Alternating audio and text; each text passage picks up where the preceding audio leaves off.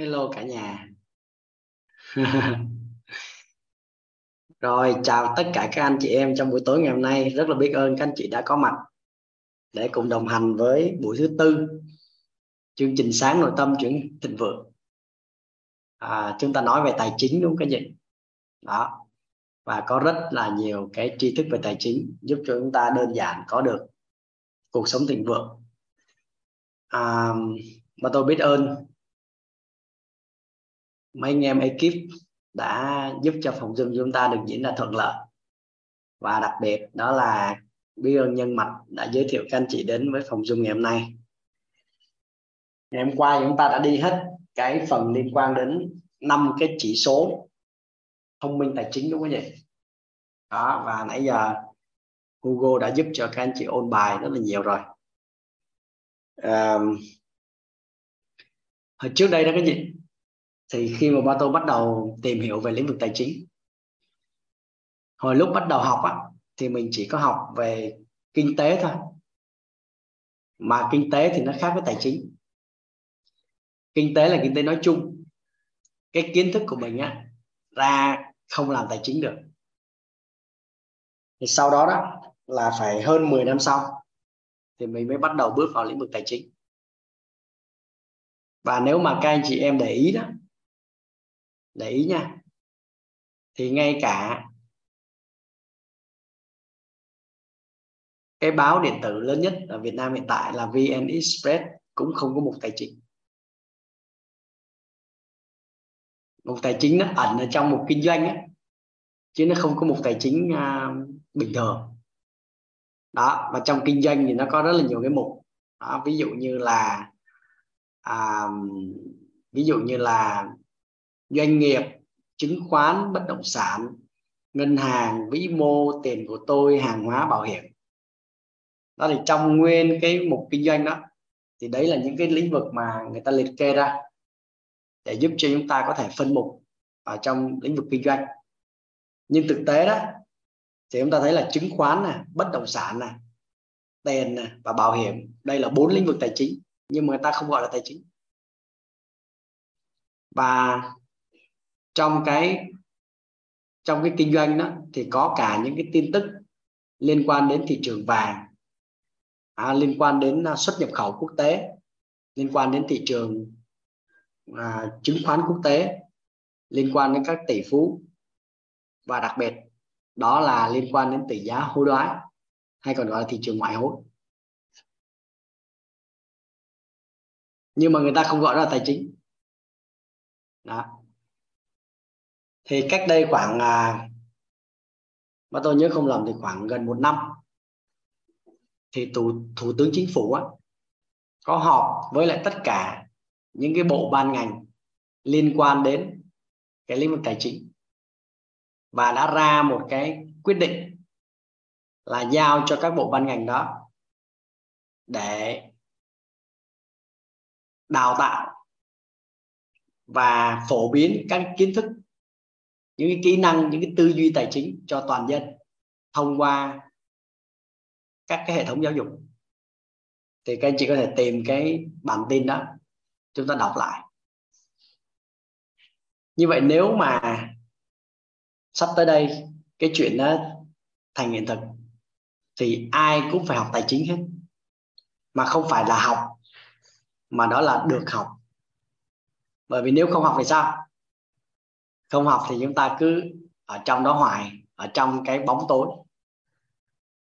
Chúng ta không thể nào biết được các cái tri thức, những cái kỹ năng, những cái tư duy để chúng ta hiện thực hóa được cái tài chính ở trong cuộc sống. Nhưng mà hiện tại Ba Tô chưa có thấy triển khai gì nhiều, cũng không có dự đoán được cái giáo trình phổ cập cái tri thức tài chính này cho toàn dân là như thế nào, chưa biết. Thì thôi bây giờ mình giúp cho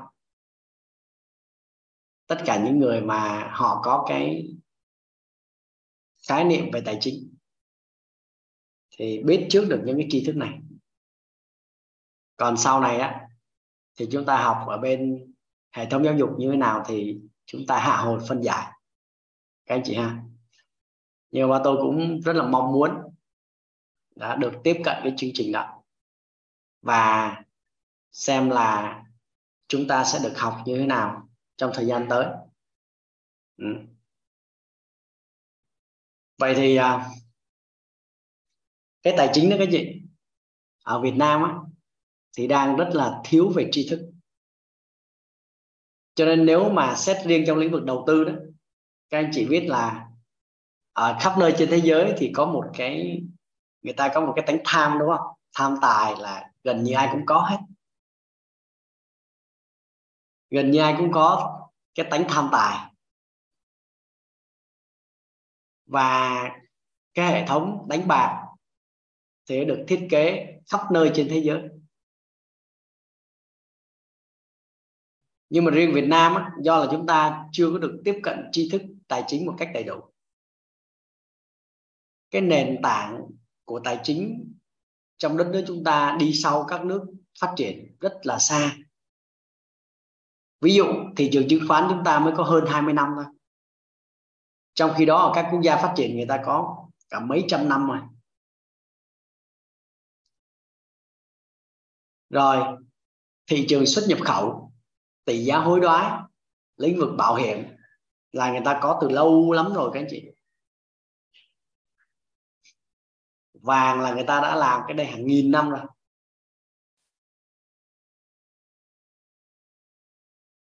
Nhưng mà các cái sách kinh tế của chúng ta được giảng dạy ở các trường đại học á, thì lại khá là đơn giản, không có theo kịp cái xu hướng của quốc tế, không cập nhật được những cái lĩnh vực mới của nền tài chính.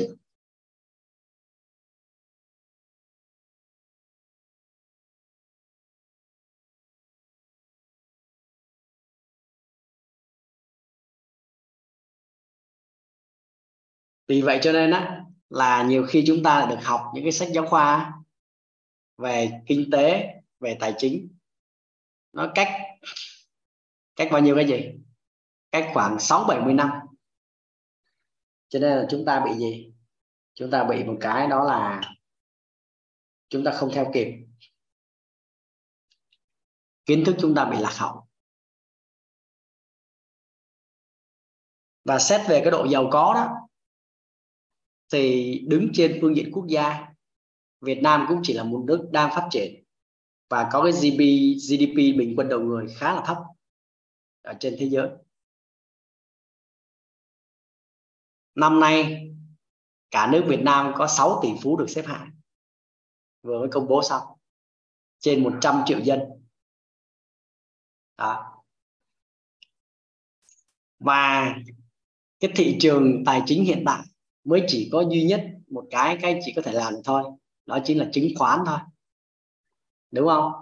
Nếu mà chúng ta kinh doanh vàng thì không thể kinh doanh vàng vật chất theo kiểu là mua 1 chỉ rồi bán 1 chỉ được, không có chuyện đó. Tại vì sao? Tại vì nếu mà mua bán kiểu đó thì nó rất là vất vả. Ít có người nào mà mua vàng tài chính như vậy lắm. Chúng ta xem vàng giống như là một cái đơn vị để giúp cho chúng ta trang sức hoặc là mang đến sự may mắn thôi. Chứ nó không thể nào là một công cụ tài chính được. Forex thì hiện tại là chưa được công nhận tại Việt Nam. Chứng khoán quốc tế thì chúng ta mua không được. Và như vậy đó, còn lại 2 cái sản phẩm tài chính mà người ta không gọi nó là tài chính thì đó là bất động sản và bảo hiểm. Rõ ràng nó chính là sản phẩm tài chính nhưng mà người ta lại gọi bằng cái tên là bất động sản và bảo hiểm. Thế còn riêng á, là chứng khoán là được cấp phép tại Việt Nam. Và nếu chúng ta quan sát kỹ thì sao? Đa phần người chơi chứng khoán sẽ bị mất tiền.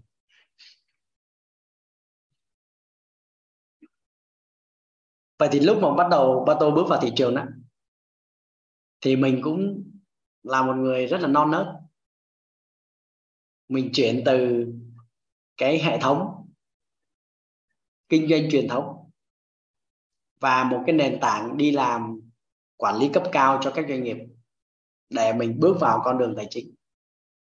Ban đầu là cũng học hỏi bình thường thôi, chứ chưa phải là một nhà đầu tư, cũng không phải là một cái người chuyên gia tài chính.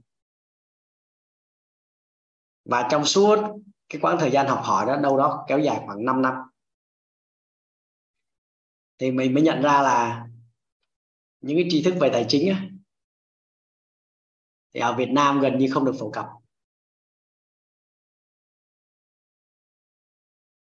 Điển hình nhé, đó là mọi doanh nghiệp ở trên cuộc đời này, nếu mà đăng ký nó dưới dạng cổ phần thì chỉ cần một cái thủ tục rất là đơn giản thôi là có thể lên sàn. Nhưng mà chúng ta được biết đó, là cả một cái nền kinh tế của Việt Nam biết bao nhiêu hàng trăm nghìn doanh nghiệp đó, lớn lắm. Nhưng mà chúng ta chỉ có khoảng hơn 2.000 doanh nghiệp lên sàn thôi. Lý do tại sao vậy? Thì mình đặt ra rất là nhiều cái câu hỏi. Rồi mình hỏi tại sao á, ở Việt Nam á, người ta chỉ có đề cao kinh doanh thôi, chứ người ta không đề cao tài chính. Người ta bảo là phi thương bất phú, chỉ có thương mại thì mới làm giàu thôi. Người ta chưa biết là đầu tư thì còn giàu hơn là thương mại nữa.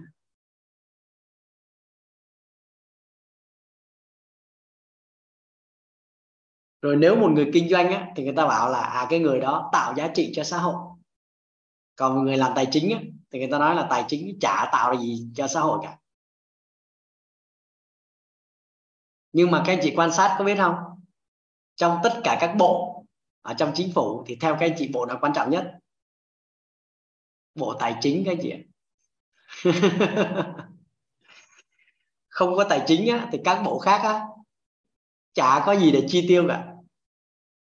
Không cân đối được ngân sách, không có một cái kế hoạch thu, không có thuế nộp từ người dân, không có điều tiết được các cái chính sách tiền tệ và tài chính của ngân hàng trung ương, và điều tiết các cái hoạt động thương mại từ cái góc nhìn của tài chính, thì nền kinh tế sẽ bị vỡ. Có nhiều nền kinh tế đó là trải qua những cuộc khủng hoảng khủng khiếp, mà đặc biệt có một số quốc gia đó, thì tỷ lệ lạm phát lên tới vài tỷ %. Nghĩa là người ta in ra một cái đồng 10.000 tỷ đô la. In một cái đồng tiền á, đồng tiền lớn nhất của Việt Nam là bao nhiêu cái gì? Là có 500.000 đồng thôi. Thì 500.000 đồng của chúng ta đó, là đổi được khoảng hơn 20 đô la Mỹ một tí. Còn á, cái quốc gia nó in ra tờ 10.000 tỷ đô la, mà không phải đô la Mỹ, 10.000 tỷ đô la của quốc gia đó, thì người ta phải chở cả một cái xe đi thì người ta mới mua được một bó rau muống, mua được một ổ bánh mì. Chúng ta biết cái mức lạm phát như vậy. Thì chúng ta khoan bàn tới câu chuyện kinh tế vĩ mô, nhưng rõ ràng là nếu chúng ta bảo rằng tài chính không quan trọng, tài chính á, là nó không tạo ra giá trị, thì tại sao bộ tài chính lại là quan trọng nhất? Tại sao kế hoạch ngân sách thu chi của chính phủ lại là cái yếu tố then chốt?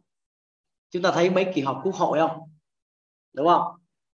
Thì một trong những cái yếu tố hàng đầu cần phải báo cáo đó là bộ tài chính thu được bao nhiêu, chi được bao nhiêu, có cân đối được ngân sách không, đầu tư phát triển ra sao, rồi á, có đủ tiền để cho các bộ, các dự án vận hành hay không. Vậy thì chúng ta hãy hình dung nè, cái cơ thể người chúng ta như vậy nè, thì chúng ta thấy các bộ ban ngành ấy, giống như là lục phủ ngũ tạng vậy đó, rồi đầu mình tay chân. Nhưng mà tất cả các bộ phận nó đều phải có một thứ đến nuôi nó. Đó là gì các chị? Đó là gì? Đầu mình, tay chân, mắt, mũi, đúng không? Tất cả các cơ, rồi là hệ thống xương khớp, rồi lục phủ ngũ tạng thì đều cần phải nuôi. Và cái gì nuôi? Đó chính là máu. Máu mang oxy đến, mang chất dinh dưỡng đến để nuôi. Vậy thì tiền nó giống như máu vậy đó. Còn cái hệ thống tài chính nó giống như là hệ thống mạch máu. Nó phải bơm được, máu nó phải đến đó thì tất cả mọi thứ nó mới vận hành. Não của chúng ta chỉ cần vài giây không nhận được máu thôi thì có thể gây tai biến. Vậy các anh chị thử mấy ngày mà chúng ta không có tiền thôi, có nghĩa là cái mạch máu nó không bơm tiền đấy, thì sao cái gì? Khó thở chưa? Khó thở lắm cái gì.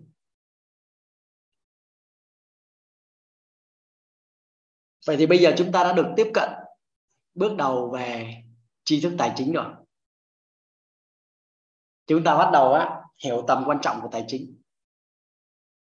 Ít nhất thì trong nội tâm chúng ta đó là chúng ta đã xóa bỏ được cái rào cản nhận thức nội tâm về tài chính. Nghĩa là sao các anh chị? Là có rất nhiều người xung quanh chúng ta đó, chúng ta thử ra. Ngày mai các chị bắt đầu thử giúp vào tôi nè. Các chị chú ý giúp phần này nhé. Ngày mai thử nói mấy người bạn thân của mình là ta bắt đầu bước vô lĩnh vực tài chính. Sắp tới đây ta sẽ làm tài chính chuyên nghiệp, mày ủng hộ ta nha. Thì các anh chị xem thử phản ứng của nó như thế nào. Và tôi cũng làm chuyện tương tự như vậy đó. Thì ngày mai các anh chị trải nghiệm và làm thật nha, y như thật vậy đó. Mà đúng là thật mà, sắp tới đây các anh chị có mong muốn bước vào lĩnh vực tài chính không? Các anh chị có mong muốn mình trở thành chuyên gia tài chính không? Các anh chị có mong muốn mình làm chủ lĩnh vực tài chính ở trong cuộc đời của mình không? Có không? Thì như vậy là chúng ta cứ đặt cái hình trước đi, đúng không? Thì lúc mà ba Tô nói mọi người như vậy mọi người không ai tin hết. Rồi sau đó mình làm, mình bị mất tiền trong những lần đầu. Bởi vì lần đầu là sao? Là học việc mà. Đương nhiên số tiền mất nó ít, càng ngày càng mất nhiều. Bài học lớn hơn.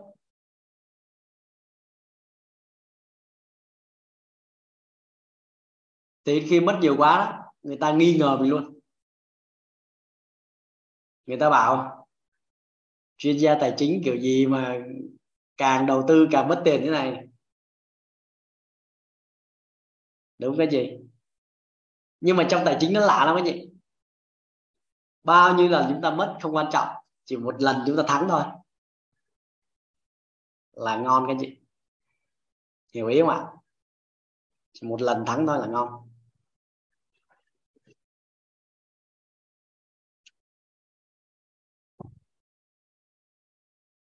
Rồi. Như vậy đó. Thì cho đến một ngày đó các chị, thì lúc đó người ta không quan sát mình nữa, mà người ta đọc các thông tin ở trên báo chí, đọc những cái bài viết ở trên truyền thông. Và các anh chị biết rồi gì đúng không? Ở trên đó nó có một cái tên rất là hay gọi là tin tức, có nghĩa là đọc tin xong rồi tức.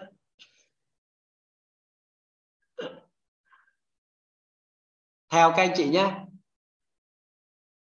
cái điều mà người ta muốn đưa lên trên mặt báo cho chúng ta đọc là cái điều mà mình muốn đọc hay là cái điều mà người ta muốn cho mình đọc? Một hay hai? Đây là cái điều mà mình muốn đọc hay là cái điều người ta muốn cho mình đọc? Các anh chị tỉnh táo chỗ này nha, đúng không? Là số 2 là cái điều người ta muốn cho mình đọc.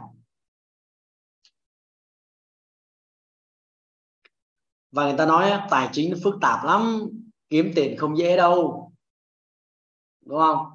Trên đời này làm gì có chuyện mà kiếm tiền dễ như vậy. Rồi xong là người ta đưa các cái vụ án tài chính lừa đảo lên, vân vân, ngập hết tất cả mặt báo.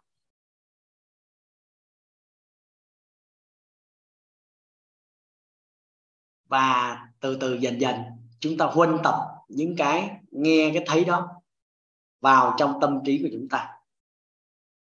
Và các anh chị không bao giờ dám đụng đến tài chính đó. Các anh chị có hình dung như vậy không? Cho nên á, là ngày mai các chị nghiêm túc nhất có thể. Chúng ta thử, chúng ta nói với những người thân của mình là con bắt đầu bước vô con đường tài chính, trở thành một người làm tài chính chuyên nghiệp, trở thành một nhà đầu tư chuyên nghiệp. Thử coi là người ta phản ứng như thế nào.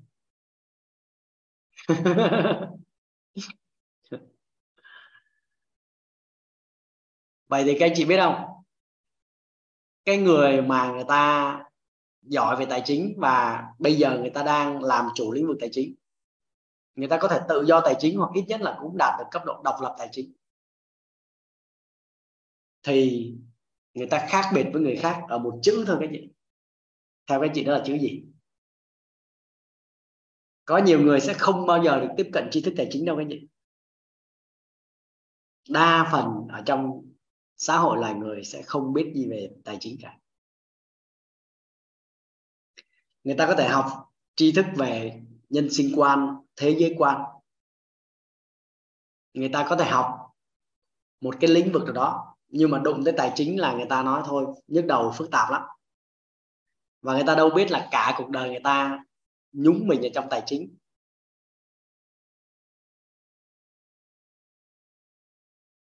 Các anh chị hàng ngày đó hay gặp một người bạn đó, lâu ngày không gặp thì các chị hỏi câu đầu tiên là câu gì? Có thể các chị hỏi là dạo này có khỏe không, đúng không?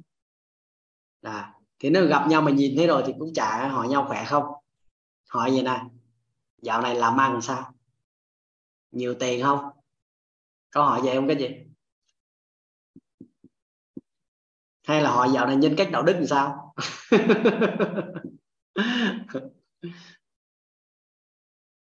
Đúng không? Rồi đến Tết á, là chúng ta chúc nhau cái gì? Chúc an khang thịnh vượng, chúc là tiền vô như nước sông Đà, tiền ra nhỏ giọt như cà phê phin, đúng không? Chúc là làm ăn kinh doanh thuận lợi, phát tài, vân vân đó. Và hàng ngày chúng ta vẫn nhắc đến rất là nhiều những cái thuật ngữ chuyên ngành của tài chính. Ví dụ có nhắc về thu không? Có. Nhắc về chi không? Về thanh toán là chuyển khoản nè, đúng không? Đơn hàng nè. Rồi nói về gì? Nói về học phí này. Đó, nói về mua bán cái gì đó, đúng không? Rồi chúng ta bàn chuyện thế nhân, đúng không? Bàn chuyện nhân loại thì bàn GDP, bàn xuất nhập khẩu, bàn rất là nhiều thứ. Nhưng mà trong đó có một chủ đề rất là lớn, đó chính là liên quan đến tiền hoặc là tài chính. Như vậy hai người nó khác nhau, khác nhau ở một chữ đó các chị, đó là chữ này.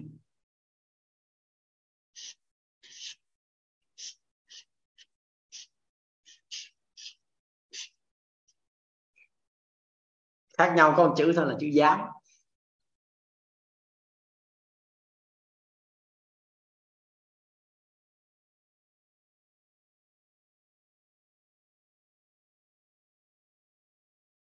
anh chị có đồng ý với tôi là nhiều người sẽ không bao giờ chịu bỏ ra bất kỳ một đồng nào đầu tư bất cứ thứ gì không?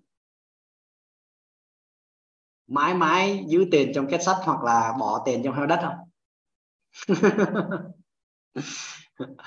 Theo cái định nghĩa giữ tiền của Thấm á, là giữ tiền là phải cầm tiền trong tay, bỏ tiền trong két. Hoặc bây giờ có một thuật ngữ sang trọng hơn gọi là bỏ tiền trong sổ tiết kiệm. Thì cái đó không phải là giữ tiền và cũng không gọi là đầu tư luôn. Đó. Hơn nhau là chữ giá. Vậy thì tôi hỏi là các anh chị đến trong cuộc đời này đó là có gì trong tay không? Có không? Không.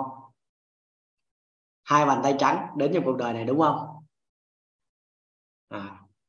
Nếu nói vật chất nha, còn nếu chúng ta dùng hệ quy chiếu phi vật chất thì chúng ta sẽ thấy có thể chúng ta mang theo được tổng nghiệp, công đức, phước đức của những đời trước. Vậy thì bây giờ chúng ta chưa có tư duy, làm sao chúng ta có thể khởi tạo được cái tài chính được cái gì? Trong những năm đầu đời, hầu hết những cái chi tiêu của chúng ta là do bố mẹ chúng ta lo lắng, đúng cái gì? Chứ đâu phải do chính chúng ta làm ra đâu. Hiếm lắm mới có người thì tạo lập được một kênh YouTube để bắt đầu kiếm tiền từ khi còn trẻ tuổi. Nhưng mà đấy là thời đại công nghệ thôi, chứ thời xưa cách đây khoảng 20 năm thì có gì để ăn không? Không. Toàn bộ con nít là do bố mẹ nuôi hết. Và cái mà chúng ta được sử dụng hàng ngày, thức ăn, chỗ ở, đúng không, đều là do công đức phước đức của đời trước mang lại.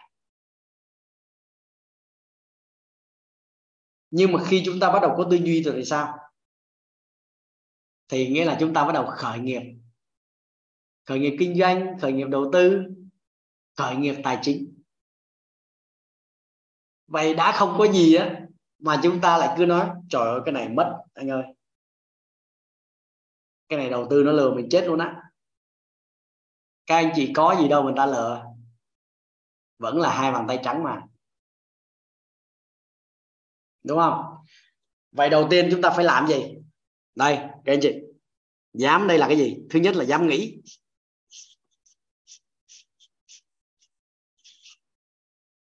Nghĩ mà các anh chị cũng không dám nghĩ nữa thì thôi luôn á.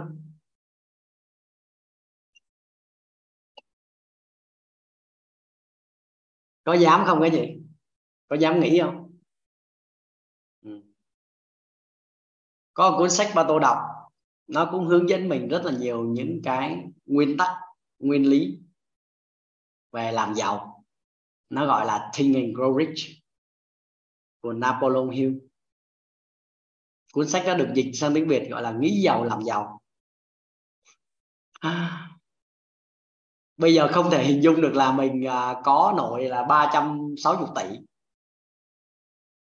thì thôi, coi như là cuộc đời các anh chị dừng lại ở mức đó. Nghĩ thôi. Thì bà Tô đọc khá là nhiều sách và mình tìm hoài luôn thì chưa thấy cái quốc gia nào trên đời này nó đánh thuế ước mơ cả. Và cũng không có một công ty nào bán ước mơ hết. Có nghĩa là chúng ta không cần phải mua, chúng ta cũng không cần phải đóng thuế, cho dù chúng ta mơ lớn cỡ nào. Đây, trong 3 yếu tố để khởi sự bất cứ điều gì, trong đó có cả khởi sự tổ chức hoặc là doanh nghiệp, hoặc là cái nghề tài chính của chúng ta, thì có một yếu tố rất quan trọng, đó là làm lâu, làm lớn, làm lành. Những cái này á, đặt ra trong ý nghĩ của chúng ta thôi. Các anh chị nhớ điều này nhé. Vậy các anh chị có muốn làm lớn không? Có dám nghĩ là mình làm lớn không?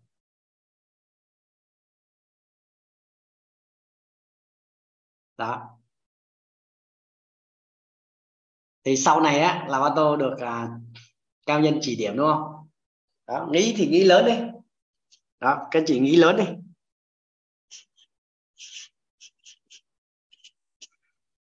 Nghĩ thật là lớn. Đó, và nghĩ lớn cho mục tiêu cuối cùng luôn đi, thật là lớn luôn đi. Là chúng ta nghĩ về 7 sự giàu toàn diện.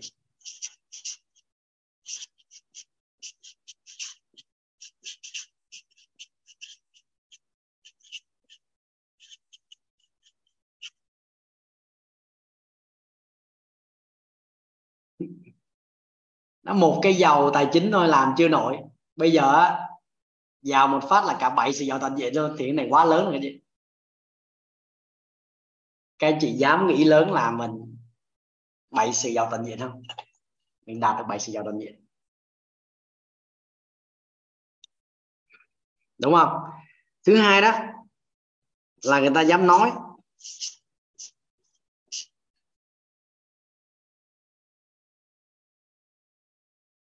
Vậy thì các chị nói làm sao? Các anh chị phải nói làm sao cho cái gì? Cái ý nghĩ của các anh chị về cái 7 sự giàu toàn diện này nó thoát ra, và tất cả mọi người càng đông người biết càng tốt.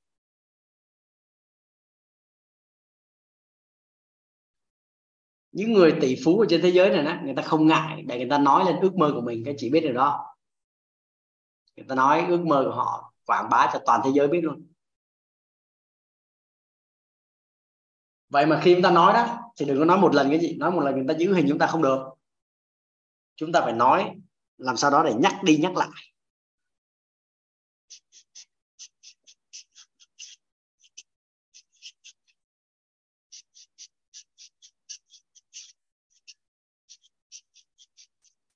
Và tốt nhất á, mỗi lần nói mở miệng ra thì các anh chị giúp dùm ba tôi là nhớ đến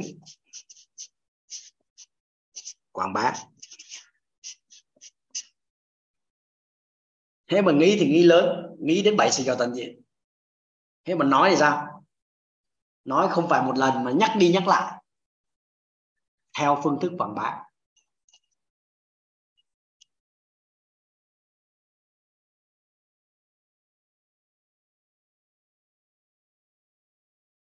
Và các anh chị có dám làm hay không?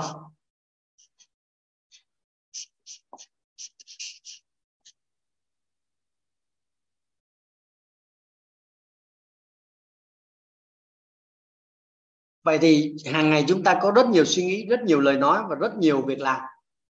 Làm sao để chúng ta biết là những cái điều chúng ta làm nó đúng? Làm sao biết là cái gì?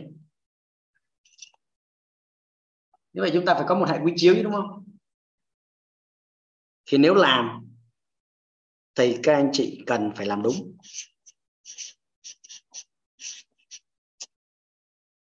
Nghĩ lớn, nói nhắc đi nhắc lại và làm đúng. Làm sao để đảm bảo làm đúng? Thì chúng ta hãy làm 7 bố thí.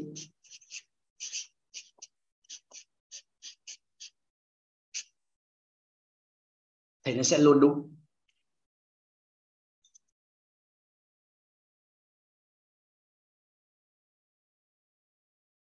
Vậy thì các anh chị cứ quan sát, chúng ta đọc các cuộc đời của những người mà họ có được một cái đời sống ở cảnh giới cao, có được một cái cuộc sống tốt về nhiều phương diện, và họ đang tận hưởng cái cuộc đời này. Những người đó có một cái nền tảng tài chính rất là vững chắc, thậm chí họ đang có những di sản nhiều tỷ đô la. Thì cái điểm chung của họ là họ dám cái gì? Dám nghĩ, dám nói, dám làm. Dám nghĩ lớn, dám nói nhắc đi nhắc lại, dám làm đúng. Dám nghĩ về 7 sự giàu toàn diện, dám quảng bá, mở miệng ra quảng bá, và dám làm 7 bố thí xuyên suốt. Những hệ quy chiếu này thì chúng ta cũng đã được học rồi. 7 sự giàu toàn diện là gì được học rồi, quảng bá là gì được học rồi, và 7 bố thí là gì được học rồi. Nếu chưa học thì chúng ta vui lòng xem lại ghi âm, nghe lại ghi âm ở trong chương trình Sáng Nội Tâm Chuyển Hạnh Phúc.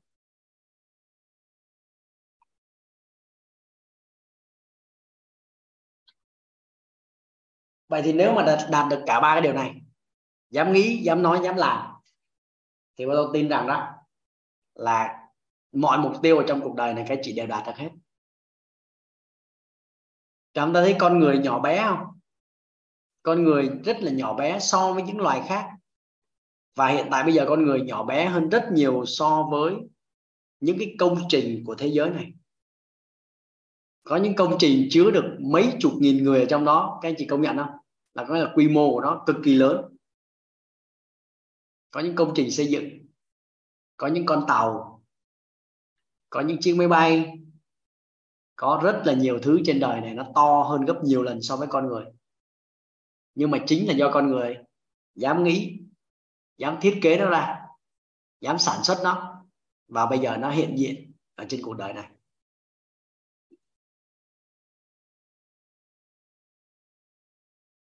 Ngày mai không biết là có dám nói với lại mọi người là mình sắp tới sẽ trở thành chuyên gia tài chính không?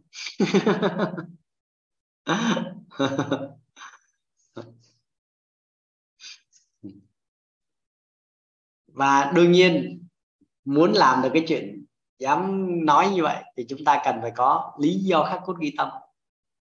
Sau khi có cái đó chúng ta mới mạnh miệng chúng ta nói được. Còn nếu không á, người ta chặn chúng ta một cái, hay người ta phản đối chúng ta một cái, thế là xong. Các anh chị biết là Ba Tô nghỉ công việc quản lý ở các cái tập đoàn và mình ra mình khởi nghiệp á, là gặp biết bao nhiêu cái sự ngăn chặn không? Đó, rất là nhiều sự ngăn chặn. Mà mình có lý do khắc cốt ghi tâm, cho nên không phải á, là mình làm giàu để cuối cùng mình chứng tỏ cho người ta biết mình là A, là B, là C, mà mình đã định thân mình làm những người như vậy. Đó. Và mọi thành tựu sao? Đến từ định thân. Sau khi định thân trở thành người như vậy thì mình sẽ tiếp tục mình làm. Người ta cản kệ người ta. Có thể vì yêu thương người ta cản mình, nhưng người ta chưa hiểu hết cái việc mình làm.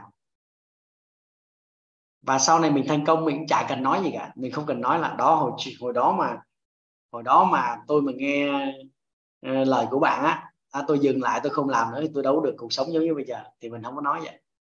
Tại vì mình làm vì cái lý do khắc cốt ghi tâm của mình, chứ không phải là do cái lời của cái người ngăn cản mình đâu. Đúng không anh chị?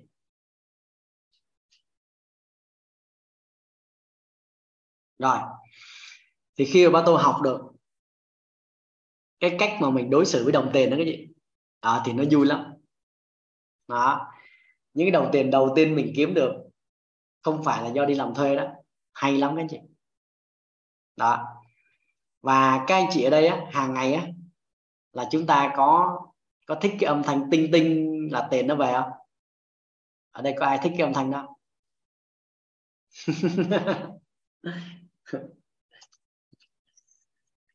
Khi mà chúng ta nghe một cái âm thanh tinh tinh, đúng không thì sao các anh chị? Thì chứng tỏ một cái điều đó là tiền nó vô.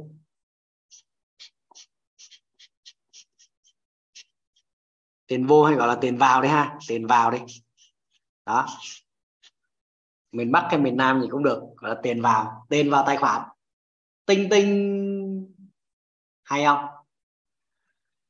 Nếu mà đi làm công ăn lương á, thì một tháng á, chỉ nghe tinh có 1 lần đến 2 lần thôi là hết. Còn nếu mà đi kinh doanh giống như Kim Oanh á, thì có thể là mỗi ngày tinh 1 lần.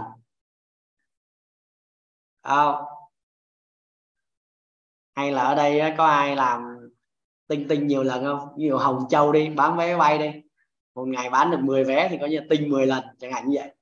Đó, thì tiền vào. Lúc mà tiền vào thì các anh chị cảm thấy vui không cái gì? Vui không? Các anh chị có thấy tiền vào là tiền vui không? Các anh chị?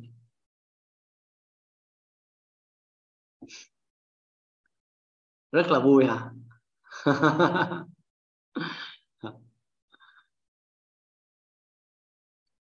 Nếu mà theo hệ quy chiếu công đức phước đức á, là tiền tinh tinh vào cái đó thì có nghĩa là chúng ta đang hưởng phước đó các chị. Nghe kỹ nha,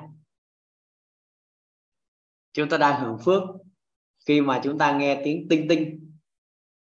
Nhưng mà kệ đó, tiền vào là tiền vui, đúng chưa? Và tôi biết là cái gì đó là vui. Và có những lúc mà chúng ta hết tiền rồi, không còn đồng nào hết, thì đó là lúc mà chúng ta sẽ vui nhất nếu mà nghe tiếng tinh tinh.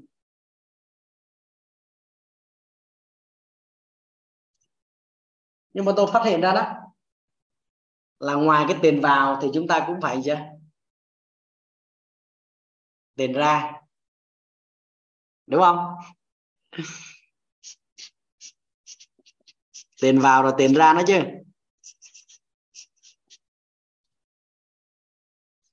Vậy khi các anh chị nhận được hóa đơn tiền điện, tiền nước, tiền học phí, tiền internet, hóa đơn là tiền xăng xe, tiền là chi dùng cho cá nhân, tiền mua mỹ phẩm, tiền mua quà tặng, vân vân mây mây, rất là nhiều loại tiền ra. thì lúc này chúng ta làm sao?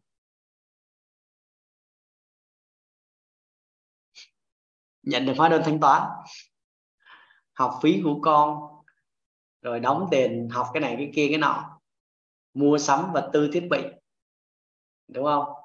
Tiền trả nợ lương cho nhân viên, đâu tiền thi công mặt bằng để mà có chi nhánh mới, vân vân. Nhiều loại tiền chi lắm, đúng không? Đó. Và chúng ta có thấy là tiền thu thì ít mục lắm, nhưng mà tiền chi ra thì cực kỳ nhiều mục không? Chúng ta có thấy như vậy không? Đó.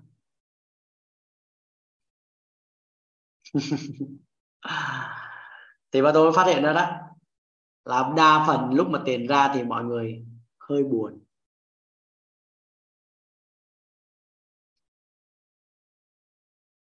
Hình như là chúng ta muốn giữ mãi cái khoản tiền đó trong túi của ta hay sao?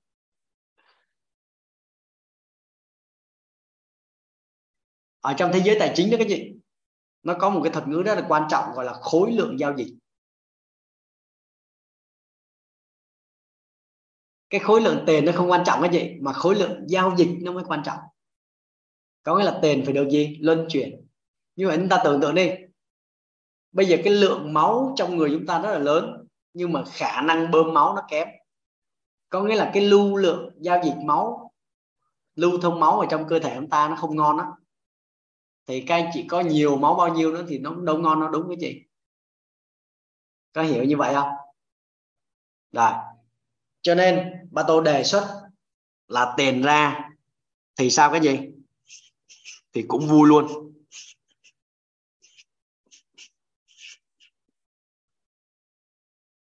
Tiền vào thì tiền vui, tiền ra cũng vui. Rồi. Thì để giải thích cho khái niệm này và trang bị cho các anh chị một cái tâm thế tiền vào cũng vui mà tiền ra cũng vui đó, thì tôi cho các anh chị biết một cái định luật. Đó là định luật bảo toàn của nước. Các anh chị biết không? Vậy thì các anh chị quan sát những cái dòng sông đó, thấy dòng sông nó chảy không? Khi mà dòng sông chảy như vậy á, chúng ta nhìn thấy dòng nước sông chảy không? Chúng ta có sợ mất nước không? Chúng ta có sợ cạn nước không? Ở đây có ai sợ dòng sông nó cạn nước không? Chúng ta biết chắc một điều á, là nước nó sẽ chảy từ chỗ cao xuống chỗ thấp, đúng không? Các cái dòng suối á, nó sẽ chảy vào các cái dòng sông, và các cái dòng sông thì nó chảy ra biển, đúng không? Và cuối cùng á, tụ hết ngoài biển. Sau đó thì ánh nắng mặt trời nó sẽ làm ấm lên và giúp hơi nước bay lên thành mây. Mây ngưng tụ lại tạo thành mưa, mưa lại rơi xuống. Sau đó thì sao? Tạo thành các cái dòng nước, sau đó là tụ thành các con suối. Con suối mới chảy vô các dòng sông, dòng sông lại chảy ra biển. Và cứ như vậy cái vòng tuần hoàn của nước nó diễn ra.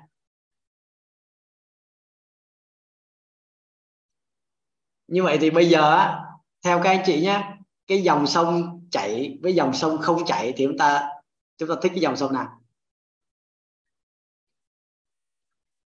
Dòng sông mà không chảy á, là do chúng ta sợ mất nước á, thì nó trở thành cái dòng sông chết, đúng không cái gì? Đó, và ở các thành phố lớn á, người ta lấp sông, lấp kênh, tạo thành những cái con kênh, những cái dòng sông chết, thì ở đó ngưng tụ những cái chất thải, ngưng tụ á, là cái nước thải rất là độc hại, nó đen kít, nó hôi rình à. Vậy thì á, tiền á, người ta gọi là money, tiếng Anh nó gọi là money, thì cái tiền đó chỉ là số tiền thôi. Nhưng mà cái quan trọng nhất của tiền á, không phải là số tiền mà lại là cash flow, có nghĩa là dòng tiền. Và dòng tiền nó giống như dòng sông vậy đó cái gì, đúng không? Và chúng ta biết cái lượng nước nó là sao, nó luôn luôn như vậy, nó không bao giờ thay đổi.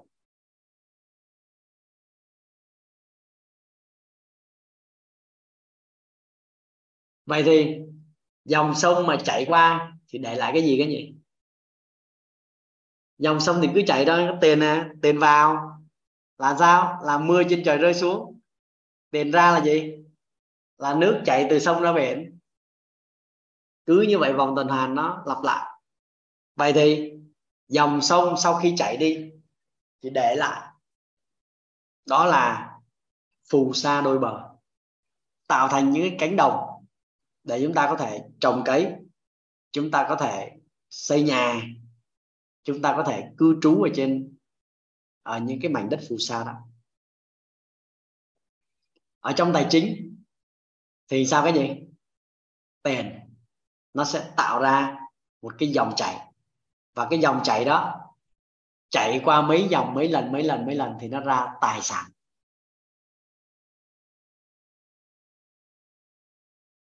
Tiền tạo thành dòng chảy nhiều lần thì nó ra tài sản. Dòng sông chở đầy phù sa, chạy qua mấy lần thì nó sẽ bồi đắp đôi bờ, trở thành những cái cánh đồng màu mỡ. Đấy là quy luật tự nhiên.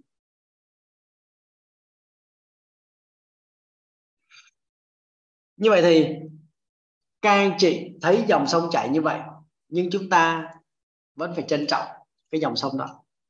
Dòng sông mang đến phù sa, mang đến tôm cá, hải sản, thủy sản, mang đến những cái sản vật, mang đến dòng nước để chúng ta có thể sử dụng.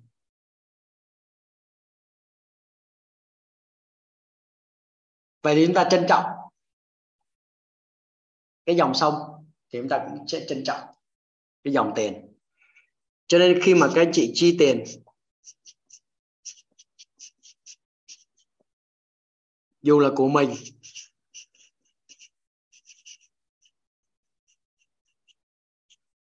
hay là của người khác,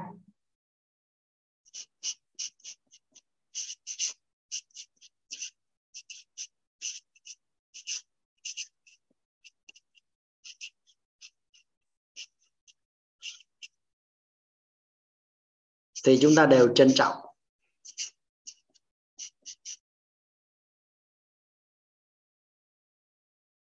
Mãi sau này á, và tôi ngộ ra cái điều này á các anh chị,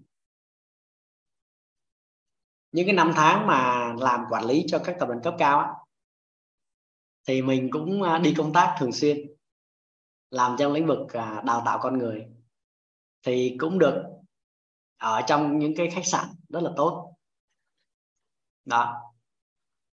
Và các anh chị biết không, trang thiết bị trong khách sạn á, đặc biệt là những cái đồ dùng cái gì nó rất là hiện đại, cao cấp đó. Thì sao cái gì là mình nói là mình trả tiền rồi, cho nên mình rất là vô tư để mình xài, mình phung phí đó. Sau này nó mình mới thấy là từng cái vật dụng như vậy đó là đều phải mua bằng tiền. Và khi mình biết trân trọng, trân quý cái món đồ đó, có nghĩa là mình trân quý cái tiền chi ra. Mỗi một cái đồng tiền chi ra mà mình biết trân trọng, kể cả tiền đó không phải của mình mà là của người khác, thì ngon. Cho nên đến một cái khách sạn á, và tôi rất là hạn chế sử dụng bao ni lông, hạn chế sử dụng giấy. Và khi mà mình bước ra khỏi khách sạn á, thì cứ như là mình chưa có ở đó ngày nào, cho dù là mình ở mấy ngày rồi. Bởi vì tất cả các công đoạn ở trong khách sạn đó đều phải sử dụng tiền để chi ra. Nếu mình biết trân trọng điều đó thì sao? Thì ngon lắm các anh chị, đúng không? Trân trọng thì mới sở hữu mà. Và từng cái việc mình chi tiền như vậy đều là mình đang lấy đi phước báu của chính mình. Và tôi nói luôn là các anh chị không thể có tiền nếu các anh chị thiếu phước báu. Cùng lắm các anh chị ứng tiền đó thôi, nhưng mà trong thời điểm đó nếu các anh chị không biết tích tạo công đức phước đức thì các anh chị sẽ càng ngày càng khó khăn thêm. Và khi chúng ta chi tiền, nó mặc dù của chúng ta hay của ai đó, thì cũng có nghĩa là chúng ta sẽ sao cái gì? Sẽ lấy đi phước báu đó. Cho nên chúng ta phải chắt chiu cái phước báu đó. quý trọng, chất chiêu. Chất chiêu có nghĩa là chúng ta quý trọng cái gì rất là quý trọng. Chất chiêu phước báo.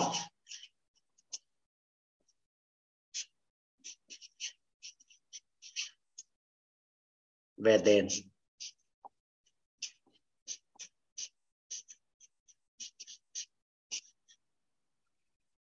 vậy thì nhiều người á, khi mà gọi là nhà giàu mới nổi đúng không, nhờ một cái cơ hội kinh doanh may mắn nào đó, hoặc là nhờ đầu tư một cái bất động sản, một miếng đất nào đó mà tự nhiên là trúng đất, bắt đầu giàu lên,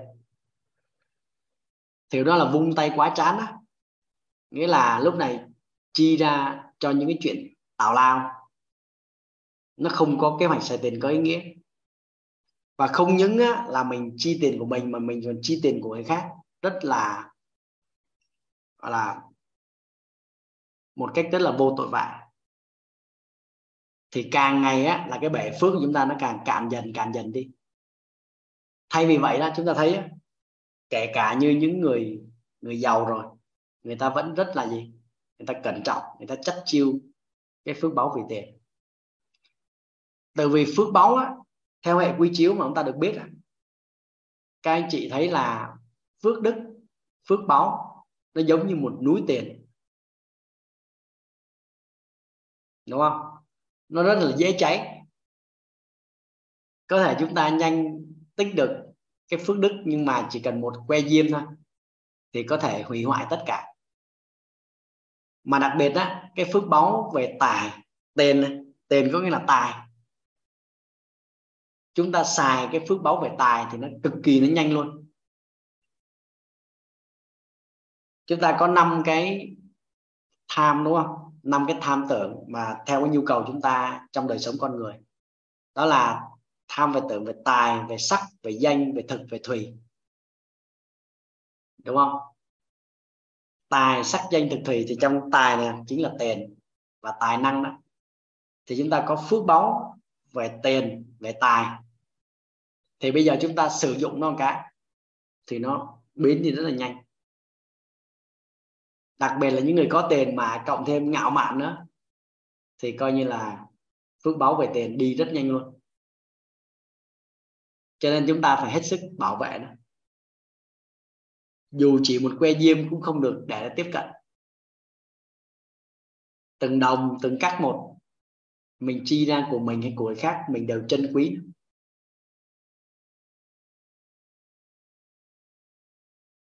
Những ngày đầu tiên mà tôi thực hành cái chuyện này các chị biết không? Mình chuyển tiền tỷ đi ha. Các anh chị biết đầu tiên mà tôi làm gì không? Và tôi chuyển thử 50.000 vào tài khoản đó, xem nó có đi không. Gọi là testing, có là chuyển thử. Ví dụ như bây giờ mình với Hugo có một cái giao dịch là 1 tỷ đồng, thì mình sẽ chuyển cho Hugo là 50.000. Cái xong mình bốc máy điện thoại, mình hỏi Hugo nhận được chưa? Cái Hugo nói nhận được rồi, vậy là chính xác rồi.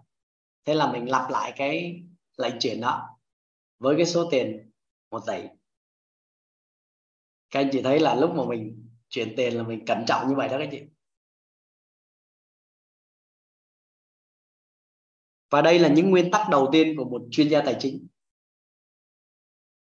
Chuyên gia tài chính không có sợ hết tiền, chỉ sợ hết phước báo thôi.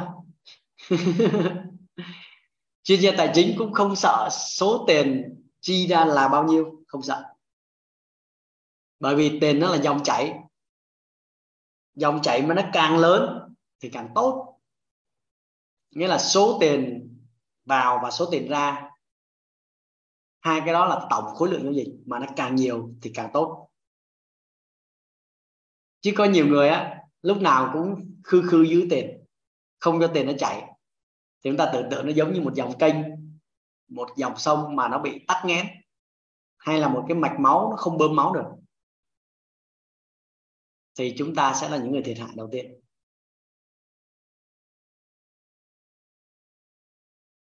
Cho nên kể từ bây giờ đó, bữa trước là các anh chị đừng nghe về khái niệm thu nhập đúng không? Các loại hình thu nhập đúng không? Rồi sau đó chúng ta tiến tới một bước hôm nay, đó là dòng tiền, đúng không? Thì dòng tiền theo các chị nó quan trọng hơn là thu nhập không?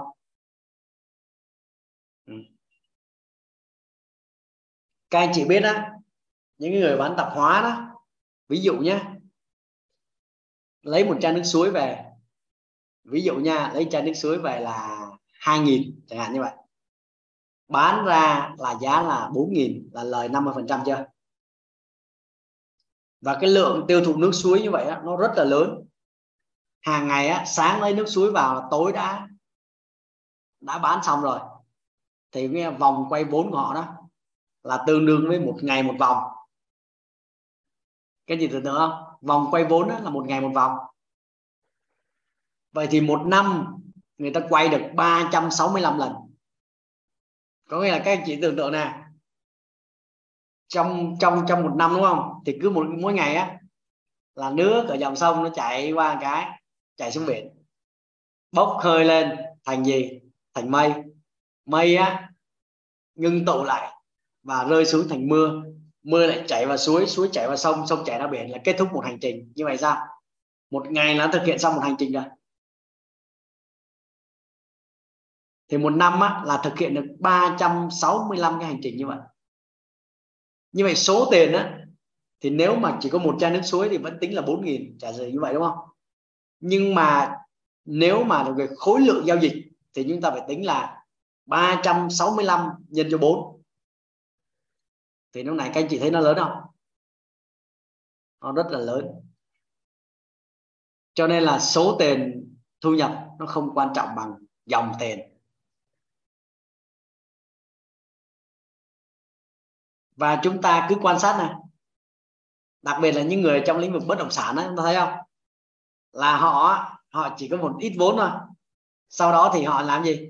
Họ mua đi, họ bán lại, họ mua đi, họ bán lại.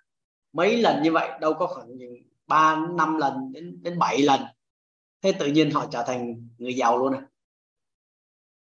Chúng ta thấy vậy không? Quay vòng vốn trong bất động sản vài vòng ấy tự nhiên lên giàu luôn.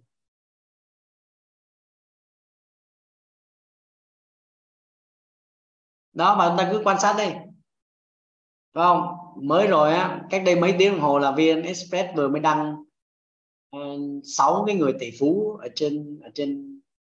trên đất nước Việt Nam đó, 6 người tỷ phú đô la nhá. Đấy, chúng ta vào chúng ta xem, đúng không? Toàn những người, một là kinh doanh bất động sản, hai là kinh doanh dòng tiền. Ví dụ lĩnh vực vận tải, ngày nào cũng người mua vé máy bay, đúng không? Ngày nào cũng có người là vận chuyển bằng máy bay. Cho nên chị Thảo Vietjet chị giàu, đúng rồi. Hàng tiêu dùng của anh gì? Của anh Quang Masan, ngày nào cũng có người ăn nước tương, ăn mì tôm, đúng không? Ăn tương ớt. Đó, ngày nào cũng có người vào trong WinMart để mua đồ này đồ kia. Vòng quay vốn rất nhanh, đúng không? Rồi anh Hồ Hùng Anh là anh cũng nằm trong lĩnh vực đó, lại còn kiêm thêm ngân hàng nữa, là chủ tịch ngân hàng Tích Công Bắc. Đó, thì ngân hàng kinh doanh dòng tiền mà, đúng không? Hàng ngày tiền vô tiền ra, cứ người ta gửi tiết kiệm vô, rồi xong bắt đầu là cho vay ra, rồi tài trợ, rồi là kinh doanh bất động sản, rồi mua bán công ty, kinh doanh trái phiếu, kinh doanh cổ phiếu, rồi là làm bảo lãnh xuất nhập khẩu, rồi làm ngoại hối, vân vân. Ôi, nhiều cái lĩnh vực, tất cả những cái đó đều là dòng tiền hết, đúng không? Và nếu mà chúng ta nhận được ra cái điều này, một cái dòng sông á, vốn dĩ đó là một dòng sông hạnh phúc. Chúng ta sáng thức dậy mà thấy máu nó vẫn còn chảy trong người thì nghĩa là chúng ta đủ hạnh phúc chưa? Và nếu tiền của chúng ta trong cuộc sống mà nó chảy như vậy thì chúng ta gọi đó là dòng chảy hạnh phúc.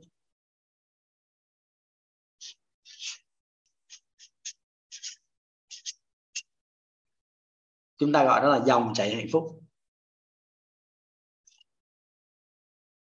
Tiền vào tiền vui, tiền ra cũng vui. Mình chi tiền của mình hoặc là của người khác thì mình đều rất là trân trọng, và mình chất chiêu cái phước báu về tiền, không để những que diêm vào trong cuộc đời mình để đốt cái tiền đó.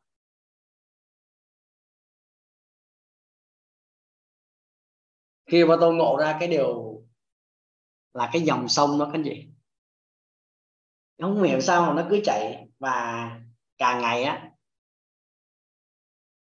thì hai bên bờ được vun bồi phù sa, thì mình mới thấy là trong tài chính mà dòng tiền nó cứ chạy thì đến một lúc đó sao nó dâng ra là tài sản mà chúng ta có được. Cho nên chúng ta lên trên internet á, chúng ta gõ là chữ báo cáo tài chính của ngân hàng thì chúng ta sẽ download được các cái báo cáo tài chính của các ngân hàng thương mại mà có niêm yết cổ phiếu đó. Chúng ta đọc trong đó và chúng ta so sánh các năm với nhau thì chúng ta thấy nè, ngân hàng đâu phải là người in tiền đâu, đúng không chị? Đúng không? Người ta chỉ kinh doanh thôi mà, đúng không? Mà kinh doanh rất là đặc biệt, đó là kinh doanh tiền tệ, chứ người ta đâu có in ra tiền đâu. Ngân hàng nhà nước mới lại người in ra tiền. Nhưng mà hàng năm á thì các ngân hàng đều thấy tăng chóng mặt tài sản luôn. Chúng ta đọc báo cáo tài chính á, thấy điều đó. Có những ngân hàng á là mấy trăm nghìn tỷ tài sản. Ở đâu ra mà tài sản nhiều thế cái gì? Thì đó chính là câu trả lời, đó chính là cái dòng chảy của tiền, đó chính là cái dòng sông tiền, đó chính là cash flow, hay còn gọi là dòng tiền được vận hành ở trong ngân hàng.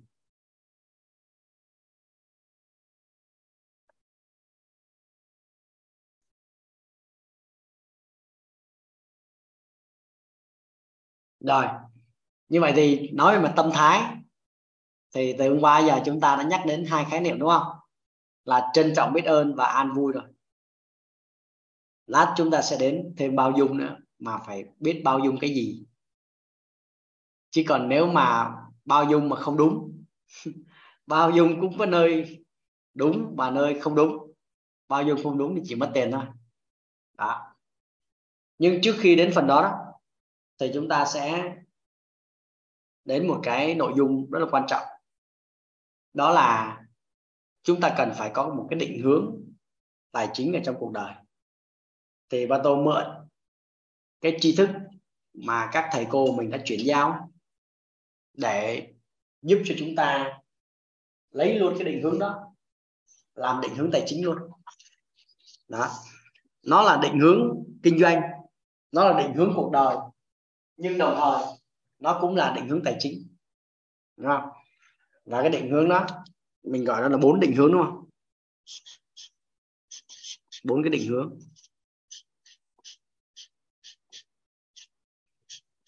Quan trọng ở trong cuộc đời đó các bạn.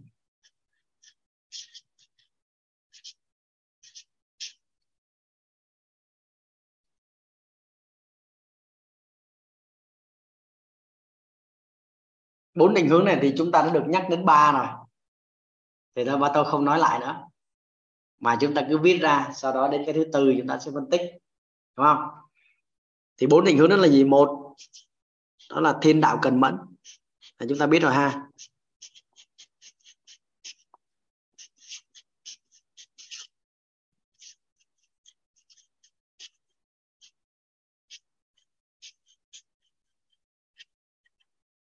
Khi chưa có tiền thì bỏ ra sự chuyên cần thì sẽ có tiền. Mình gọi là thiên đạo cần mẫn.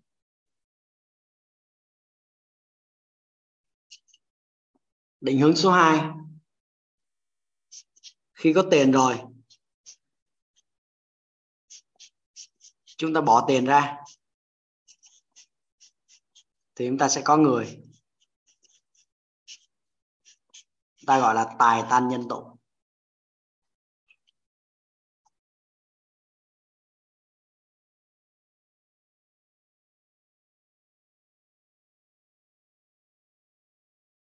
Khi có người rồi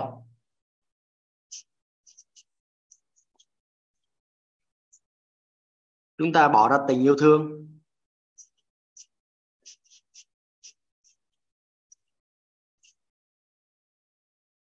Thì chúng ta sẽ có được sự nghiệp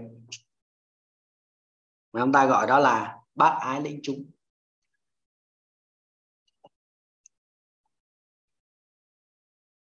Và khi có sự nghiệp rồi,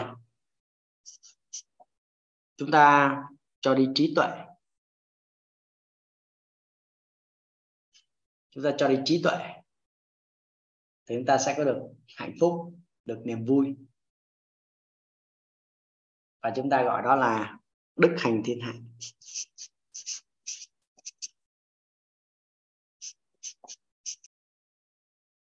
Vậy đây là 4 cái định hướng. Định hướng là cái phương hướng lớn để chúng ta định thân vào. Từ đó cuộc đời chúng ta nó không bị trôi dạt, nó không bị lạc.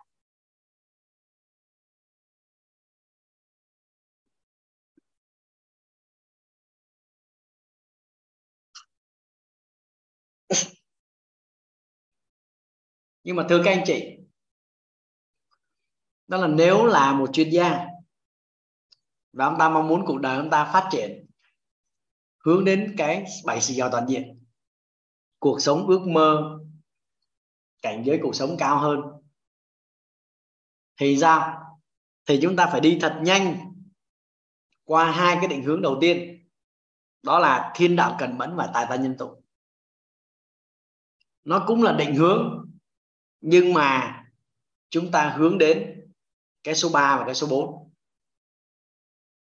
là bác ái lĩnh chúng và đức hành thiên hạ.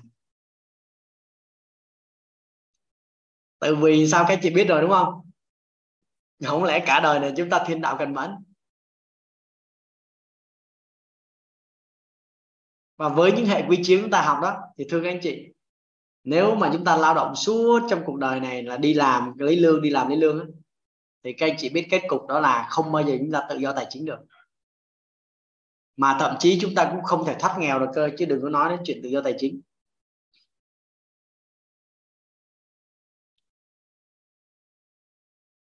Cho nên là chúng ta sẽ định hướng đến bác ái lĩnh chúng và đức hành thiên hạ. Đây mới chính là cái chân dung để chúng ta hướng đến ở trong cuộc đời. Thì đương nhiên bây giờ các anh chị, mỗi người có một xuất phát điểm, mỗi người có một cái tổng nghiệp riêng, mỗi người đang có cái điều kiện hiện tại riêng. Thì chúng ta dựa trên cái nền tảng đó để chúng ta xem thử là chúng ta sẽ sử dụng cái định hướng nào. Nếu các anh chị chưa có gì trong tay cả, đúng không? Có nghĩa là chưa có tiền, thì chúng ta bắt buộc phải bước vô cái là thiên đạo cần mẫn thôi. Mà nếu thiên đạo cần mẫn mà có tiền rồi sao? Là phải chuyển sang tài tân nhân tụ liền. Chứ ôm khư khư tiền nó để làm gì? Ngay khi có tiền là phải nghĩ đến bài toán gì? Bài toán là cho mọi người và cùng làm với mình, đúng không? Giải quyết việc làm. Ai cũng có gì? Cũng có nhu cầu lao động. Rồi vô thì sẽ được chúng ta bồi dưỡng. Chúng ta sẽ bỏ tiền ra để đào tạo giúp cho họ trưởng thành hơn, đúng không? Thì lúc đó nhân tụ về. Bỏ tiền ra thì mới có người về, đúng không? Và người về đó thì chúng ta giúp cho họ một cái môi trường tốt. Chúng ta đào tạo họ về quan niệm chuẩn, tâm thái đúng. Từ đó họ phát triển các năng lực phù hợp. Và chúng ta xây dựng cái môi trường đó theo những cái kiện toàn thì nó có tinh thần yêu thương, đúng không? Mọi người cảm thấy được yêu thương, mọi người cảm thấy là được an toàn, được vui vẻ, có niềm tin, có hy vọng, có trí tuệ ở trong cái môi trường đó. Nghĩa là chúng ta đang vận hành theo cái định hướng bác ái lĩnh chúng.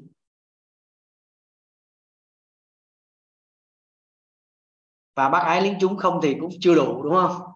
Chúng ta nâng lên một cấp nữa, đó là chúng ta cần làm sao đó để chuyển giao tri thức nhờ những cao nhân, nhờ những chuyên gia khác.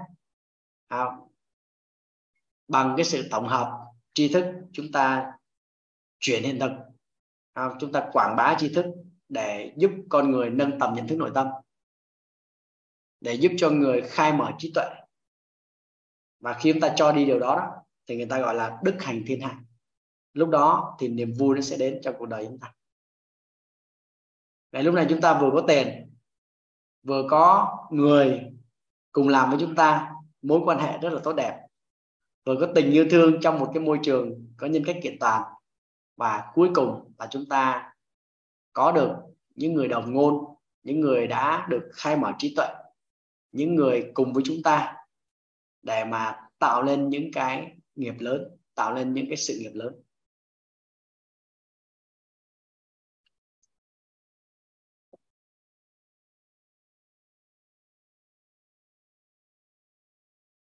Rồi, tới đây được cái gì? Có ai có nghi vấn gì không? Các anh chị học vui quá ha.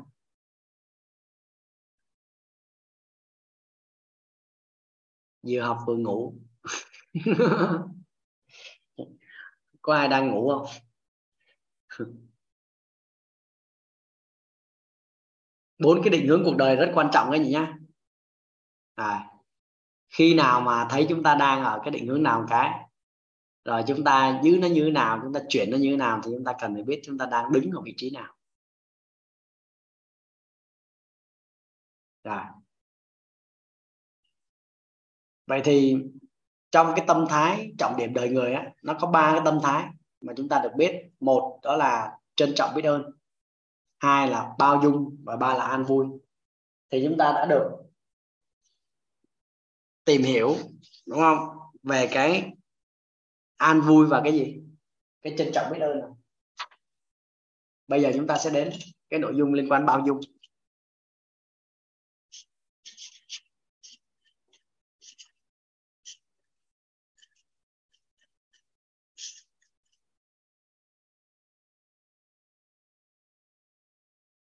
Như vậy chúng ta nhớ giúp ba tôi nha, là chúng ta chỉ có bao dung cho con người thôi, không bao dung công việc. Công việc á là nó phải sử dụng tầng bậc 1 nhận thức nội tâm để xử lý. Đó là cái tầng nhận thức được đúng sai, thật giả, tốt xấu, nên không nên. Tất cả phải có logic, phải có kế hoạch, phải có báo cáo, phải có cái sự quản lý. Đối với công việc, công việc nó phải rõ ràng, nó có deadline hẳn hoi. Nói chuyện với nhau cần phải có văn bản, cần phải có những cái ký kết chính thức. Nhưng mà đối với con người thì chúng ta cần bao dung, đúng không chị? Vậy là chúng ta sẽ bao dung cho ai? Bao dung cho con người.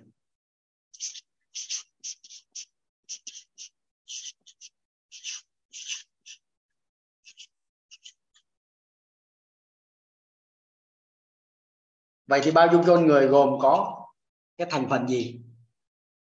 Một, đó chính là bao dung cho, quan trọng nhất, đó là bao dung cho bản thân.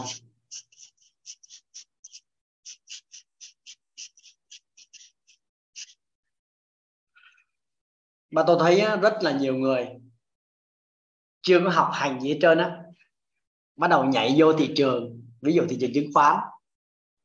Thấy đứa bạn mình trade chứng khoán nó cũng có ăn, cho nên mình cũng nhảy vô một vài nghìn đô. Nhưng mà mấy bữa sau thì mất. Được chưa?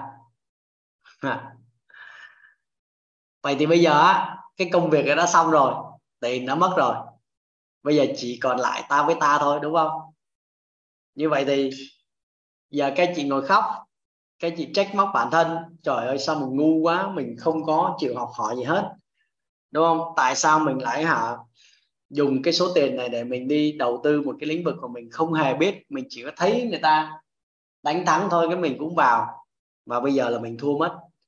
Rồi mình ngồi đó mình trách móc, đúng không? Mình oán than. Xong rồi lâu lâu á, mình rảnh mình lại nghĩ về cái người nào hồi xưa rủ mình chơi chứng khoán đó, mình trách từ lưa hết trơn á. Các anh chị có thấy là cuối cùng sao? Nó chả đi đâu cả, càng ngày càng làm cho mình giảm cái năng lượng, đúng không các anh chị? Như vậy thì cái người đầu tiên mà các anh chị cần bao dung là ai? Là chính là bản thân mình. Nên là ông bà ta hồi xưa có câu ngon thiệt các chị, câu này có 6 chữ, đó là thua keo này bày keo khác. Các anh chị có nghe câu đó lần nào chưa? Chứ chẳng lẽ thua keo này rồi thôi keo khác, phải có một keo mới cái gì. Cuộc đời chúng ta còn phía trước, có bao nhiêu cơ hội nữa mà chúng ta tiếp xúc, chúng ta đâu có biết. Còn rất là nhiều những cái nhân duyên sâu dài mà chúng ta sẽ gặp trên cái đường đời này. Nhưng nếu chúng ta không bao dung cho bản thân thì khi mà ông ta ngã xuống là ông ta nằm đó luôn, chúng ta không đứng dậy, chúng ta đi nổi. Cho nên là cái thời điểm mà ba Tô vào thị trường tài chính cách đây hơn 10 năm là theo các anh chị, ba Tô được tiền hay mất tiền? Chắc nãy giờ nghe kể cũng đoán ra rồi ha, là cũng thua sấp mặt cái gì. Bắt đầu từ tài chính kinh doanh đó, đúng không? Bây giờ nhiều người còn nhớ tới kỷ niệm đó lắm. Và tôi cùng với lại mấy người bạn á, đầu tư một cái trang trại nuôi vịt ở dưới Long An á. Vịt này là vịt siêu trứng đó. Vui ghê không? Thì có một đứa là nó cho mượn đất, và nó cũng chính là cái người quản lý ở đó luôn. Còn mấy kia là một thằng là bác sĩ, kỹ sư chăn nuôi, với lại mấy thằng còn lại thì chả biết gì về nông nghiệp hết, nhưng mà có một chút tiền, thế là góp vô mấy ông 200-300 triệu. Bắt đầu mới nhập một cái trứng vịt đó, và cái loại vịt đó gọi là vịt siêu trứng, mỗi ngày nó đẻ một quả đó. Thế là bắt đầu á, là mới nhập trứng về tới Long An, bắt đầu mới cho vào máy ấp ra được mấy nghìn con vịt. Ở trên là trang trại vịt, ở dưới á, là sẽ đào ao để nuôi cá, đúng không? Đầu tư ghê rợn lắm. Rồi ngoài nuôi vịt thì có nuôi vài chục con gà, cứ mỗi tuần nửa tháng anh em xách xe xuống dưới đó, lại á, là làm một tô cháo gà, làm một nồi cháo gà nhâm nhi với nhau, nhìn vịt đẻ đó. Nhưng mà các chị biết không, cái lúc đó là vịt nó đẻ thật, nhưng mà giá trứng nó giảm thảm hại luôn. Tiền bán trứng không đủ tiền mua thức ăn cho vịt, bởi vì á, lúc mà ra trứng á, thì ngay cái mùa mà ở dưới miền Tây á, là người ta có một cái phương thức chăn nuôi là người ta lùa vịt qua các cánh đồng để ăn những cái hạt lúa còn rơi rớt lại đó, thì gọi là vịt thả đồng đó. Người ta không phải mất cái chi phí để dựng lên lán trại rồi chuồng giống như mình, người ta không cần phải là điện thắp sáng, rồi người ta không phải làm gì hết á. Người ta chỉ có mỗi con vịt để người ta chăm từ cái cánh đồng này qua cánh đồng kia, không phải mất tiền thức ăn luôn, chúng ta hiểu không?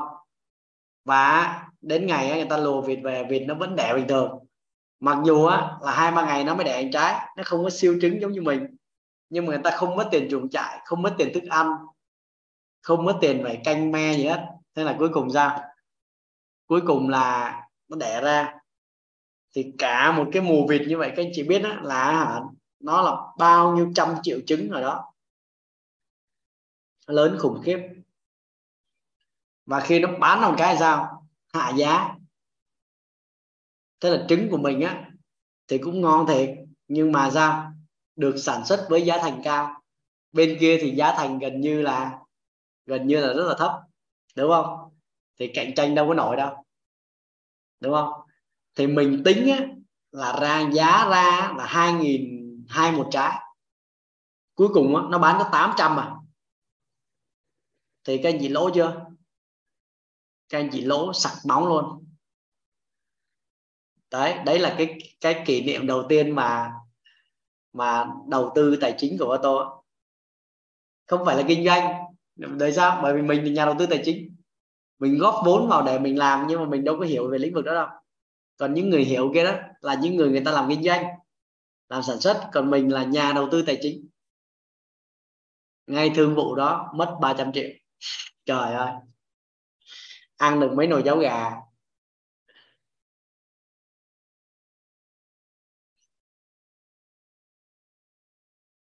Vui ha các anh chị. Và nói thật các anh chị, đó là lúc đó ba tôi nhận được rất là nhiều lời trách móc. Nhưng mà sau đó thì mình đã vượt qua được. Lúc đó mình không có biết cái thuật ngữ bao dung này, nhưng mình kêu trời thua cái này bày câu khác, mắc mớ gì. Cuộc đời mình còn dài mà, cùng lắm mình làm. Đây là tiền của mình, không phải tiền mình vay nợ. Cho nên là cày khoảng 2 năm sau thì nó gỡ lại được cái gì đâu. Thế là lại làm tiếp, làm lại. Và các chị biết đâu, càng này nó càng cái nhiều thương vụ vậy đó. Rồi sau đó khi mình có nghiên cứu, mình có tổng hợp tri thức, mình được cao nhân chỉ điểm, mình được những người bạn giúp đỡ, mình được quý dân phù trợ mình ngon lành, thì bắt đầu là mình bắt đầu thắng ở trong lĩnh vực tài chính. Và sau này khi mà có tài chính công nghệ, có tài chính quốc tế, có tài chính crypto, thì cái tỷ lệ thắng của mình cao hơn rất là nhiều.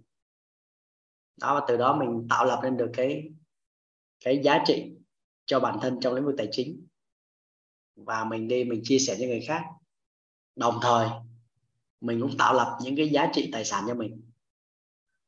Đó, các anh chị mà không vượt qua được những cái bước đầu tiên đó thì sao? Các anh chị không bao dung cho bản thân mình thì sao? Thì nếu mà gục ngã đó là chúng ta sẽ chia tay mãi mãi với cái ngành đó luôn. Và kể từ đó về đi á, các anh chị có thấy rất là nhiều người xung quanh á, là làm có một lần sau đó bỏ cuộc không? Có ai trên đời nào mà làm một lần xong bỏ cuộc rồi xong rồi thành công đâu cái gì? Phải làm tiếp, đúng không?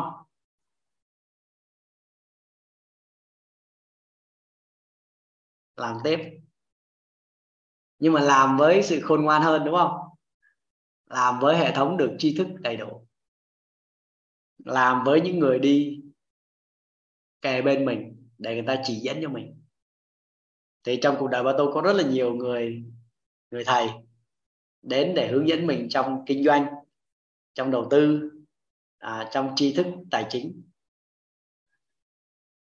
May mắn là thời điểm đó là mình bao dung được cho bản thân, mặc dù là không biết khái niệm.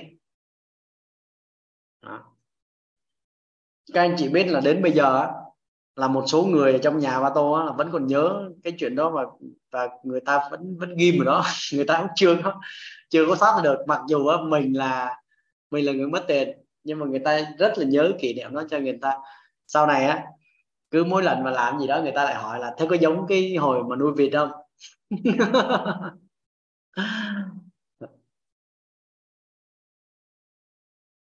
Công nhận là bây giờ ba tôi không có ý định nuôi vịt nữa, nhưng ý là không phải là ở đó là mình dừng lại cái công việc mình đi đầu tư kinh doanh, và mình đi đầu tư tài chính, và mình tiếp tục mình làm. Đó, và các anh chị cũng quan sát thấy á, có những người bạn của mình á, vui lắm, nó đi làm công ăn lương, đúng không? Xong nó tích lũy được một cái số tiền, xong nó ra nó mở doanh nghiệp riêng, đúng không? Nhưng mà ra gặp thất bại cái, thế lại chui vào làm tiếp, đúng không? Làm tiếp xong một thời gian lại ra xong rồi khởi nghiệp lại thất bại tiếp, thì lại vào làm cho công ty. Thế đến một hồi á, thất bại đó khoảng chừng 3-4 lần thì nó nản quá, nó không làm nữa. Thế là nó vào công ty nó làm, thôi cứ 8 tiếng đồng hồ công ty lãnh lương cho nó chắc ăn, ra làm mệt đầu óc mà trả được cái gì hết, toàn là mất tiền thôi, và chắc là sẽ làm đến cuối đời.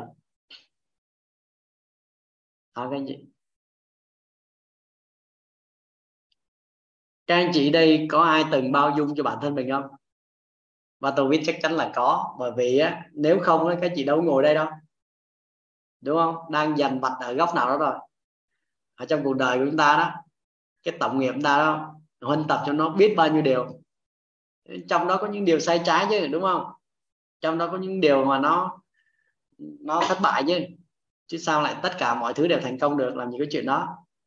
Nhưng mà chúng ta đã sẵn sàng bao dung cho bản thân mình.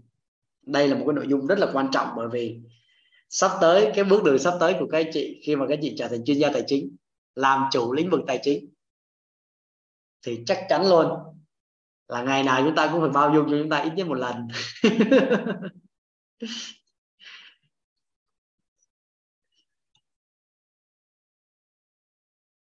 Rồi cái thứ hai, ngoài bao dung cho bản thân thì chúng ta cũng sẽ bao dung cho các mối quan hệ.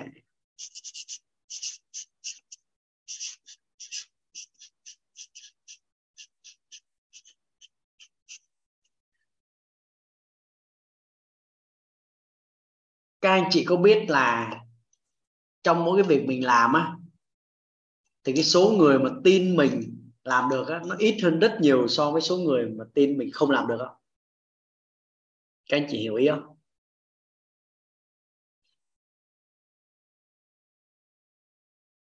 Nguyên nhân thì có nhiều nguyên nhân đó, đúng không? Ví dụ người ta chưa trải qua cái đó, có nghĩa là cái trong cái vòng tri thức của người ta thì cái điều mình nói ra đó là đang nằm ở trong cái gọi là cái không biết, biết không biết. Cho nên người ta nói là mình xạo, mình nổ, mình nói dốc, người ta không tin mình làm được. Mà những người không tin mình làm được đó, ngoài băm nó không nằm ở người lạ mà nằm ở người thân. Cái gì từ người thân đó, người ta đã giữ cái hình của mình từ đó giờ rồi. Các anh chị hiểu ý không? Gặp người lạ đó thì nhiều khi á, là người ta lại tin mình làm được. Rồi các anh chị quan sát để ý đi, chúng ta kinh doanh cái gì đó, chúng ta bán hàng cho người thân đó, với bán hàng cho người lạ thì bán hàng cho ai đơn giản hơn, đúng không? Bán hàng cho người lạ hay là người thân? Người thân á, nói xùi vào mép luôn, sau đó hỏi chứ cái này có giảm giá không nè, hay là cái này có tặng gì không vậy, đúng không? À, nếu mà sản phẩm đó mà lỡ may mà có cái vấn đề gì đó chút xíu, đúng không, về bảo hành hay là chất lượng sản phẩm gì đó thì thôi rồi, là lúc nào nó cũng cằn nhằn kiếm mình, nó là suốt ngày suốt đêm luôn.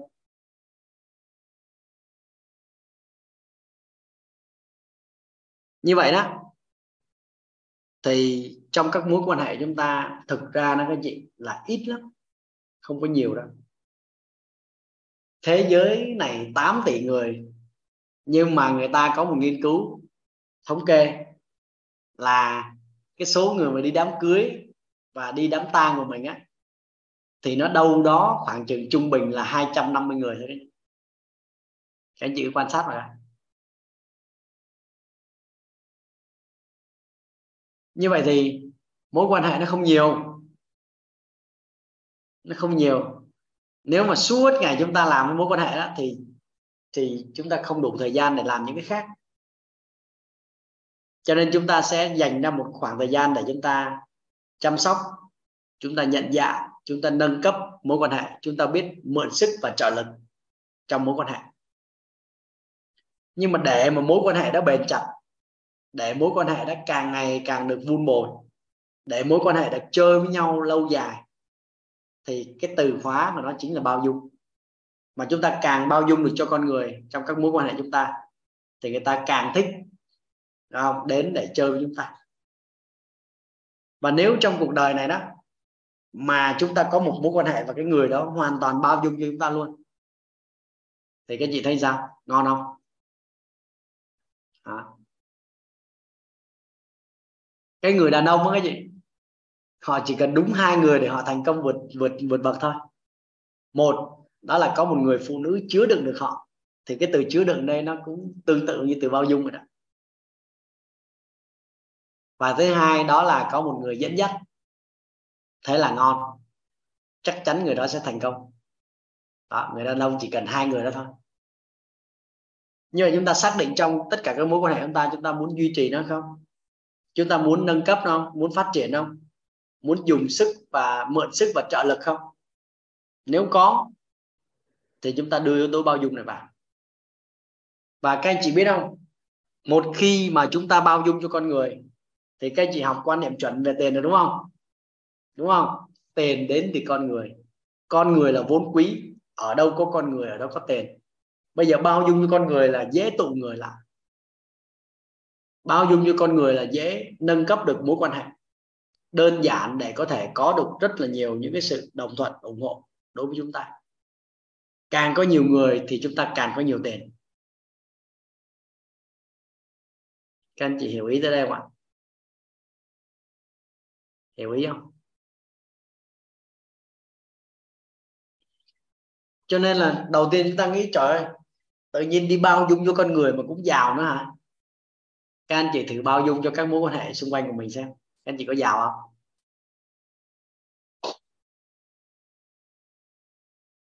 Vậy thì có thể suy ra một chút xíu ha, chưa chắc là đúng cho tất cả, nhưng mà cái này ngon. Nếu mà chúng ta đang khó khăn, đang vất vả về tài chính, chúng ta xem lại chúng ta đã có tâm thái bao dung cho con người hay chưa. Đó. Còn khái niệm nguồn bao dung thì các anh chị vui lòng học ở trong lớp Sáng Nội Tâm Chuyển Hạnh Phúc.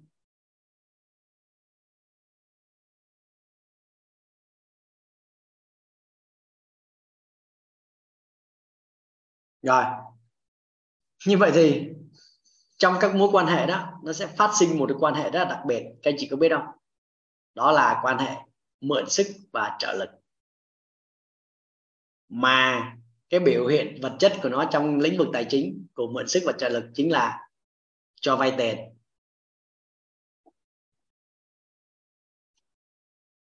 Rồi chúng ta ở đây ai đã từng cho vay, cho người khác vay tiền chưa? Hay là đi vay tiền của người khác chưa các anh chị? Có chưa?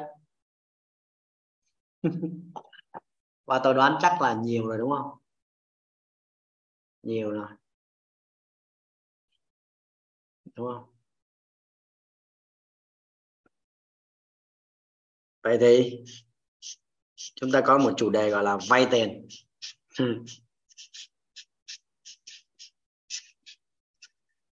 Rồi bà tôi hỏi này, khi các anh chị mở miệng ra vay tiền, các anh chị có thấy ngại không?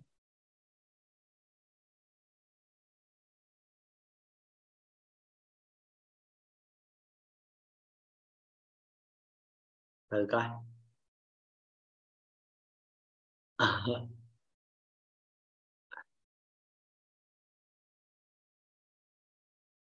Tất cả những người đi vay tiền mà cảm thấy ngại thì không thể trở thành chuyên gia tài chính được.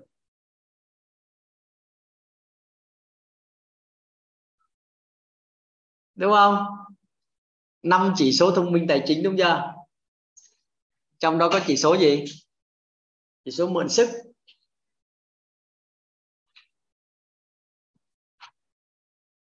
Mà mượn sức ở trong tài chính có nghĩa là vay tiền đó. Và chúng ta phải xét đến là các cái yếu tố ảnh hưởng đến cái chuyện vay tiền này, chứ không phải là câu chuyện chúng ta mở miệng ra nói vay tiền có ngại hay không. Trời ơi, bây giờ hỏi là vay tiền, mượn thì ngại, vay thì không à? À, vậy là Mai Kim Hoa là có tố chất nha. Ngon đó. Vay nhiều quá nên ngại, chứ những lần đầu tiên vay thì không có gì ngại hết phải không Đặng Phương? Đấy, cái điều gì mới làm cho chúng ta ngại khi vay tiền, chứ không phải bản chất của cái việc vay tiền là ngại đâu. Các anh chị không biết là tất cả các công ty cho dù lớn cỡ mấy người ta cũng vay tiền hả? Ở trong lớp coaching á, thì các anh chị sẽ được học một cái tri thức, đó là các công ty á, cho dù người ta rất là nhiều tiền mặt luôn nhưng người ta vẫn đi vay. Đố các anh chị biết tại sao?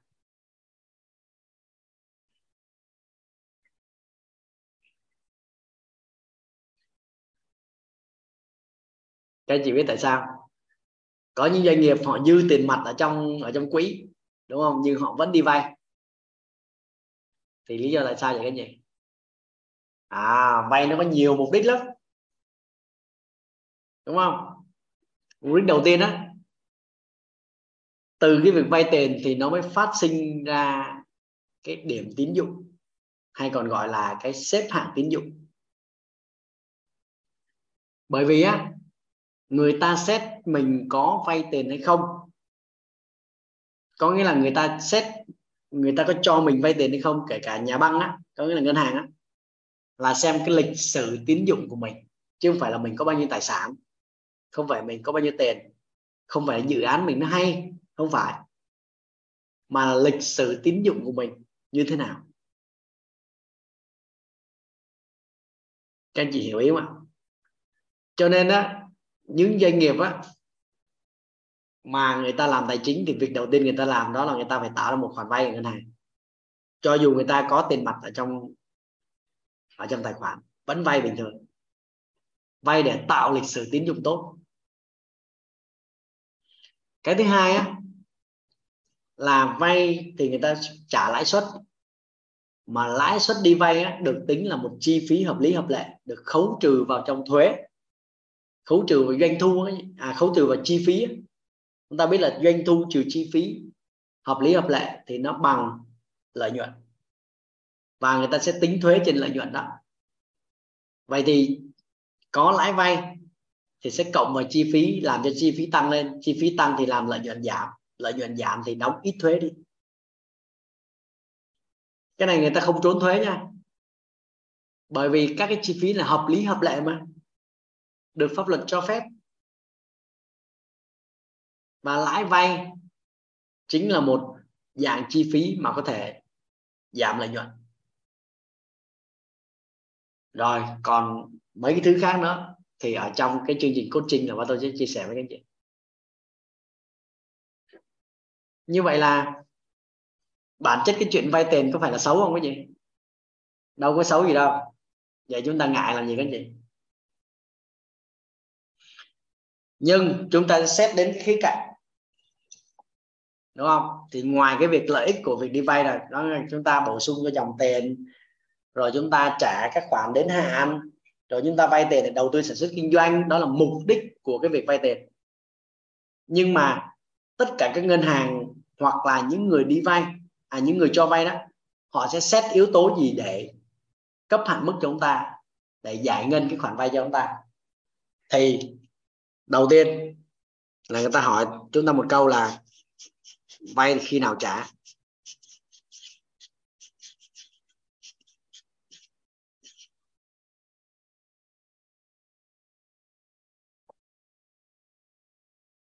Khi nào trả quan trọng không gì? Quan trọng. Mà chúng ta đi vay tiền chúng ta bảo chứ khi nào tao có tao trả, thì có ai cho chúng ta vay không? Không. Đó. Thì thường như vậy các chị nè, thường như vậy nè, các anh chị muốn tạo ra cái tín dụng cá nhân đúng không?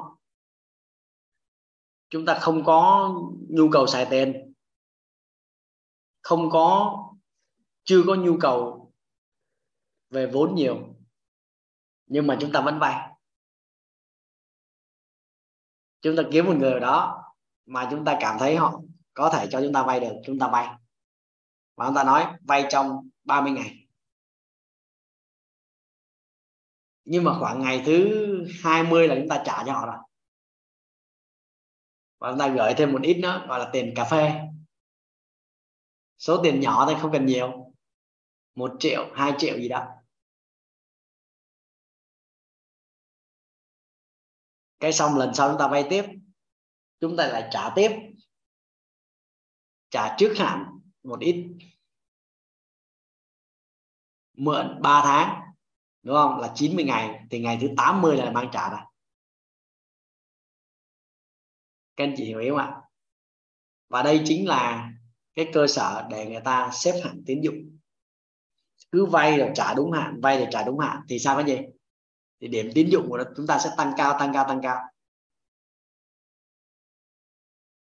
Và nếu chúng ta vay được hàng nghìn người như vậy mà chúng ta trả đúng hạn thì sao? Ôi thì uy tín tín dụng chúng ta sẽ tăng rất là cao. Các doanh nghiệp cũng phải làm như vậy để chứng tỏ cái hệ số tín dụng của mình đối với lại ngân hàng.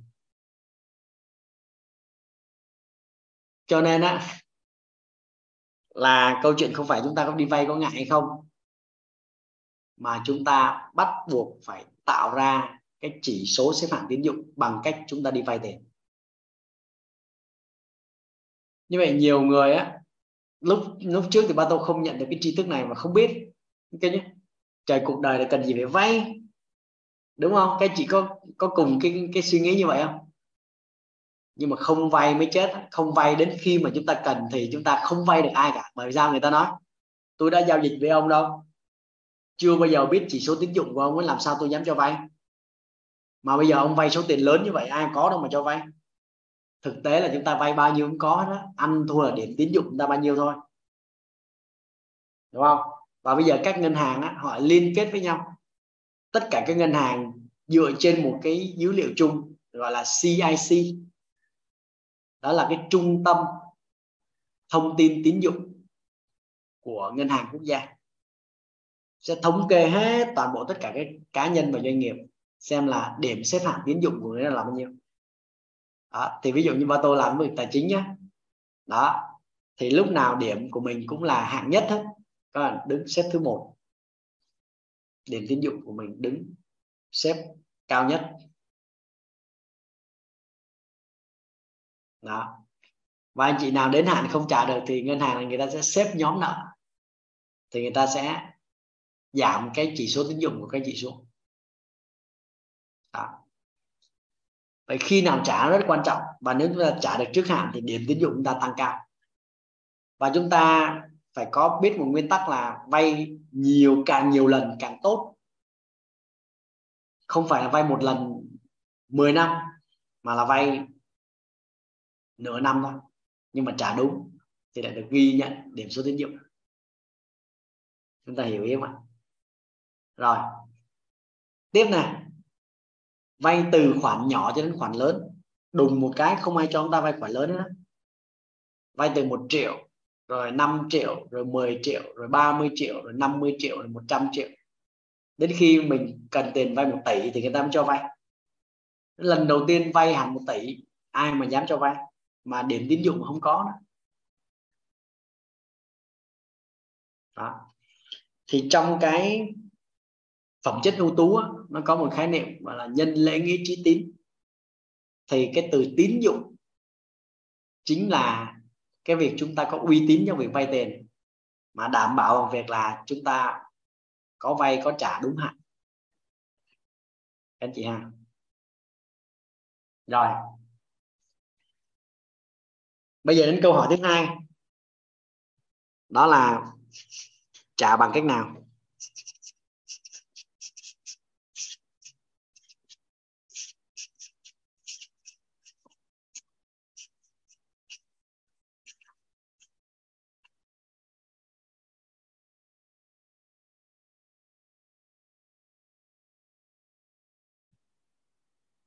Thì mai mốt chúng ta cho vay tiền cũng vậy đó, ai mà đến vay tiền chúng ta cũng hỏi hai câu thôi. Một là khi nào trả, hai là trả bằng cách nào.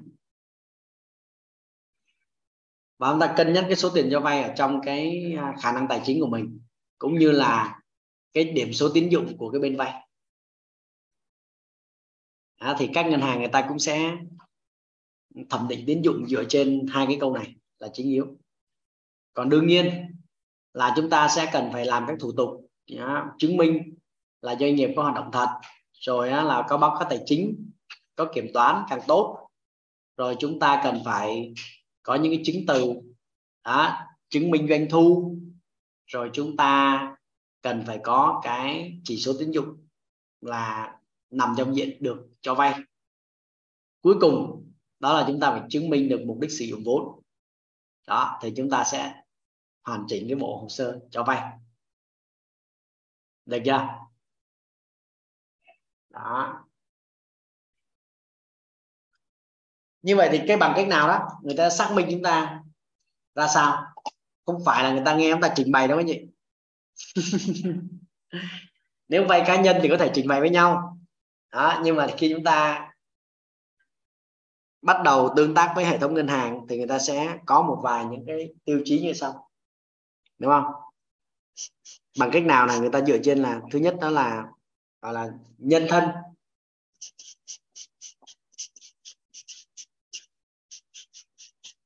Người ta sẽ xin cái số chứng minh nhân dân của chúng ta đó, xong người ta check ở trên một cái hệ thống gọi là CIC, có nghĩa là cái hệ thống tín dụng liên ngân hàng.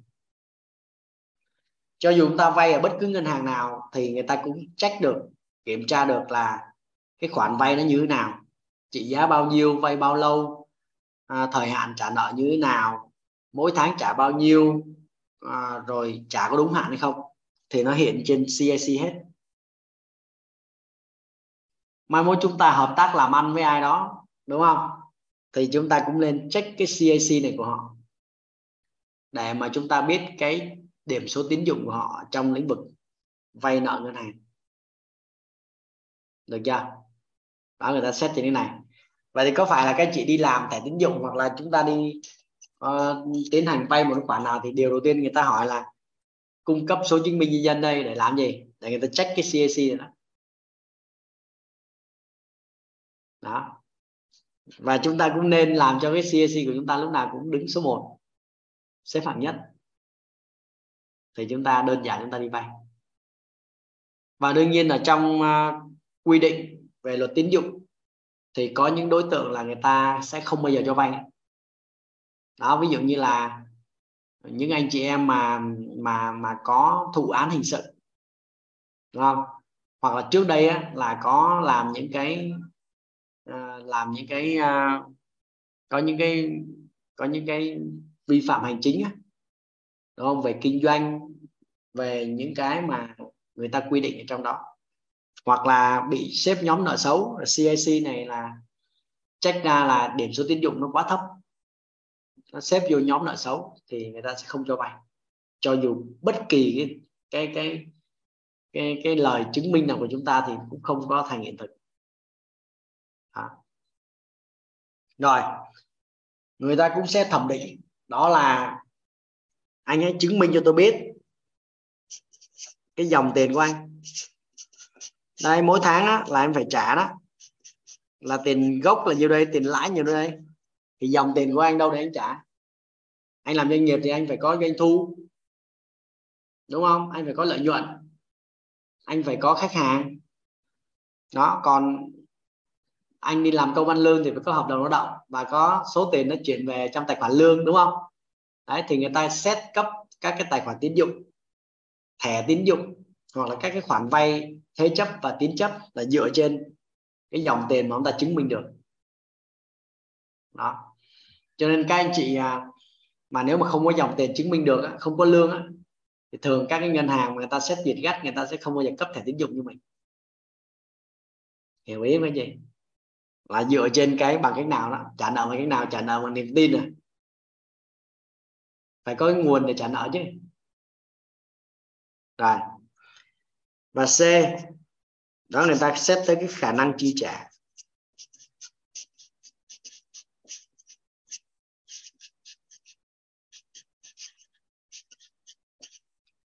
Thì cái hệ thống thông tin ở trên CIC nó rất là quan trọng. Bởi vì sao? Bởi vì á, là cùng cái khả năng đi vay đó, chúng ta vay cùng một lúc là 5 ngân hàng. Chúng ta tưởng tượng không ạ? Vay cùng lúc 5 ngân hàng thì sao? Thì nhân thân của CIC thì rất là ngon, dòng tiền chúng ta có, nhưng mà sao? Dòng tiền nó chỉ có thể chi trả cho một khoản vay thôi. Nhưng chúng ta vay một lúc từ 5 ngân hàng có nghĩa là chúng ta overload, có nghĩa là chúng ta không đủ khả năng chi trả. Thì người ta sẽ xét đến yếu tố đó.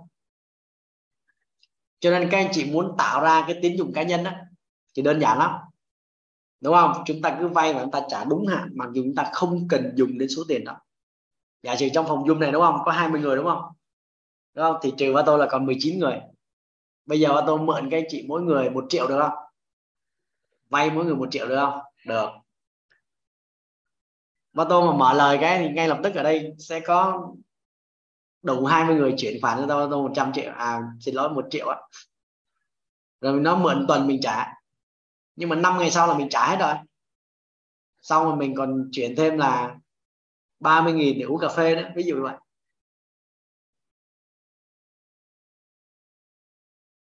Các anh chị hiểu ý không? 5 ngày là trả rồi.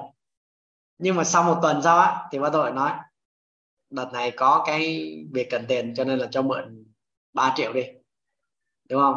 Đúng 2 tuần là sẽ trả, nhưng mà chưa đầy 2 tuần, đúng 10 ngày thôi là đã trả rồi.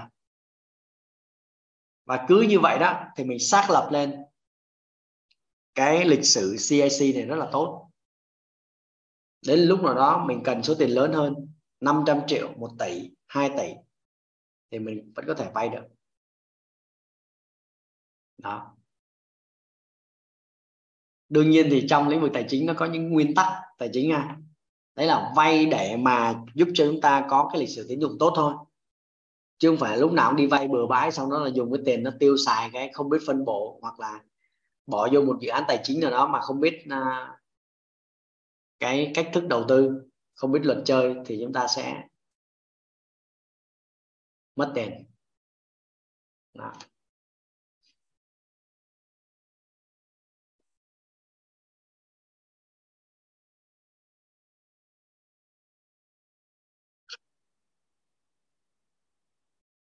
Hỏi hai câu này thôi người ta trả lời được là xong, được chưa? Nếu số tiền ta có thể vào cho vay được là chúng ta cứ cho vay bình thường.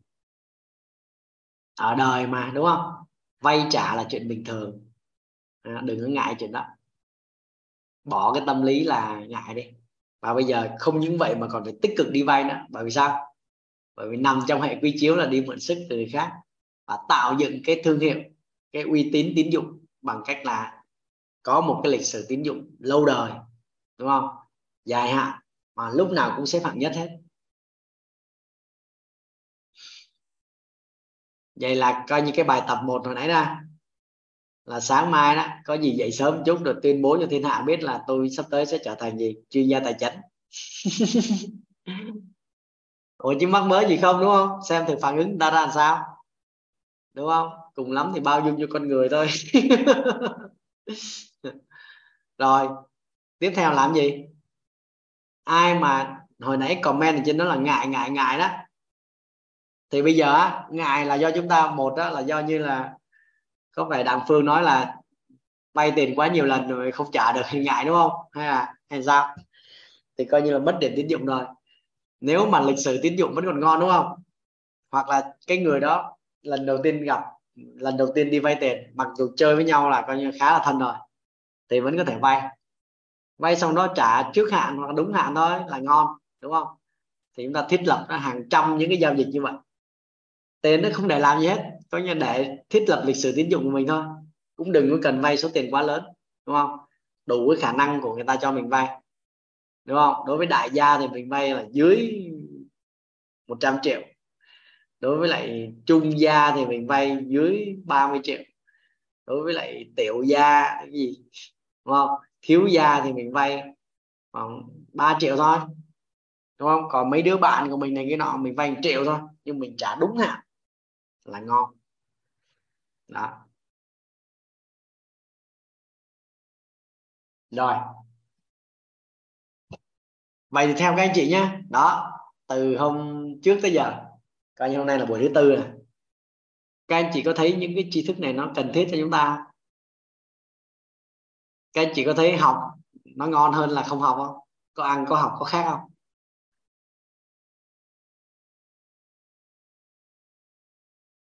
Mà các cái chương trình á, ví dụ như là các chương trình giáo dục đại học đây, chúng ta phải thi vô rất là cực, rồi sau học 4 năm xong rồi ra cũng không biết làm gì hết trơn á, đúng không? Nhưng nếu mà chúng ta có tri thức bài bản, chúng ta có được các khái niệm nguồn, chúng ta có được một cái phương pháp, đúng không? Một cái quy trình bài bản về tài chính giúp chúng ta có thể làm chủ tài chính trong cuộc đời này, thì theo các chị chúng ta có cần học không, đúng không?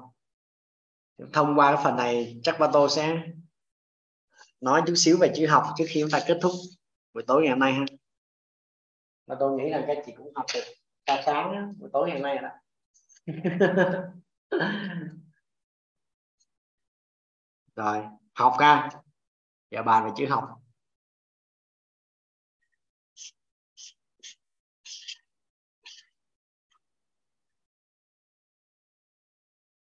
Tạ phù vật của Bato á là chưa biết là tự hào về Bato về cái gì hết, nhưng mà kêu Bato là ông có nội học, có nghĩa là mình học rất nhiều với chị.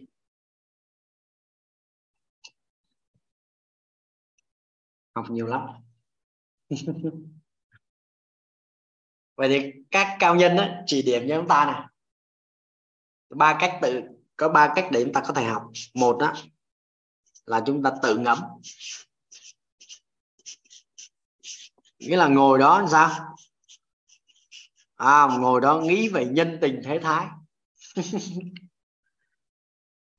Châm một ly trà rồi sau đó vắt tay lên trán, đúng không? Để chúng ta tự đúc kết ra những cái bài học cuộc đời này. Có nghĩa là cũng là tại từ trên trời nó xuống. Đây là cách học thứ nhất. Và đương nhiên có những người học theo cách này đó, nhưng mà ít lắm. Cách học thứ hai á, là người ta thông qua trải nghiệm.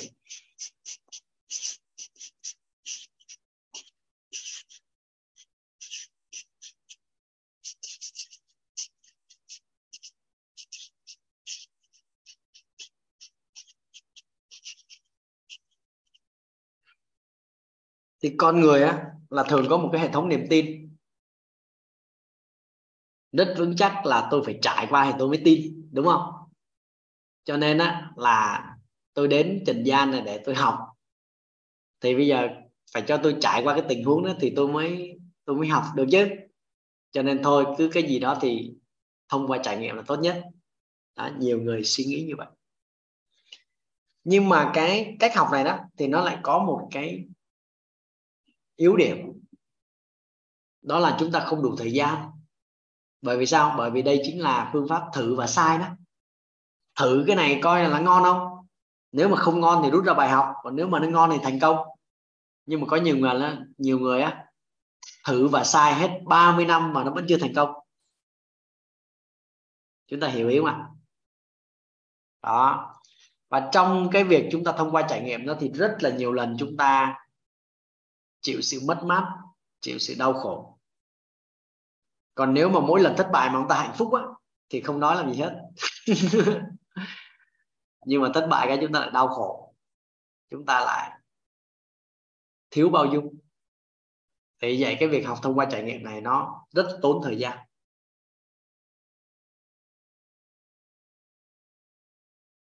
Đồng thời đó, cũng có những người học thông qua trải nghiệm thất bại của người khác chứ không phải của chính mình. Nghĩa là nhìn người ta thất bại thì mình nói ok, tôi biết rồi, tôi sẽ không bao giờ đi trên vết xe đổ đó, đúng cái gì? Thì nghĩa là người ta né tránh đi cái bài học thất bại của người khác. Nhưng mà có cách học thứ ba, rút ngắn được thời gian học. Đó chính là học từ người thành công.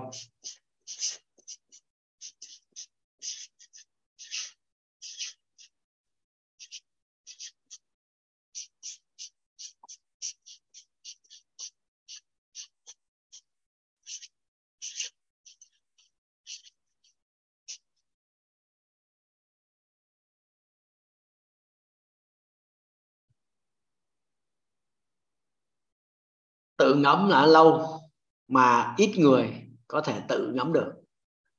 Học thông qua trải nghiệm thì ai cũng muốn hết, nhưng mà thường phương pháp thử và sai thì đa phần là nhận được rất là nhiều thất bại và tốn rất nhiều thời gian.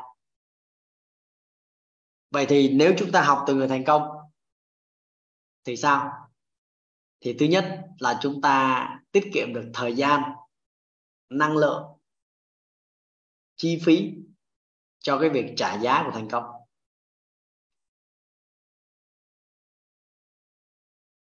Và người thầy của mình á, có một câu nói chuyển giao cho mình, đó là thay vì ngưỡng mộ thành công của người khác thì hãy học hỏi cái quá trình trưởng thành của họ. Như vậy là cái người thành công á, chúng ta thấy được cái bức tranh thành công của họ, thấy được kết quả mà họ đã có hiện thực, thì không phải là chúng ta đâm đầu vào chúng ta làm y chang tất cả mọi điều người ta làm, mà chúng ta xem cái lộ trình người ta đã trải qua như thế nào để người ta đạt được cái thành công đó. Sau đó chúng ta chỉ cần áp dụng đúng cái lộ trình đó thôi là ngon. Ít nhất thì xác suất thành công của nó cũng cao hơn là từ cái tự ngẫm và thông qua trải nghiệm. Vậy thì đó, trước đây là ba tôi không có biết cái điều này. Cho nên những cái dự án kinh doanh và đầu tư của mình những ngày đầu á thì đa phần nó bị mất tiền và ra, và mình rút ra bài học thất bại. Mình ngồi đó mình ngẫm xem, ủa tại sao mình, đó là mình tính hết tất cả mọi thứ nó ngon vậy rồi mà cuối cùng giá trứng nó lại giảm 3 lần vậy. Thế cuối cùng là thua lỗ cái dự án đó.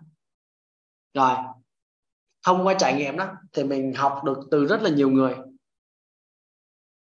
và từ đó mình rút ra những cái bài học. Nhưng mà mình không thể nào mà ngồi đó để tổng hợp hết toàn bộ các bài học thất bại của mình. Mà nếu như vậy á, thì mình cũng đang đi vào bóng tối, là bởi vì mình chỉ né được thất bại thôi, chứ mình chưa chắc mình tìm ra con đường thành công. Thì lúc đó mình bắt đầu sao cái gì? Mình mới tìm đến những người cố vấn.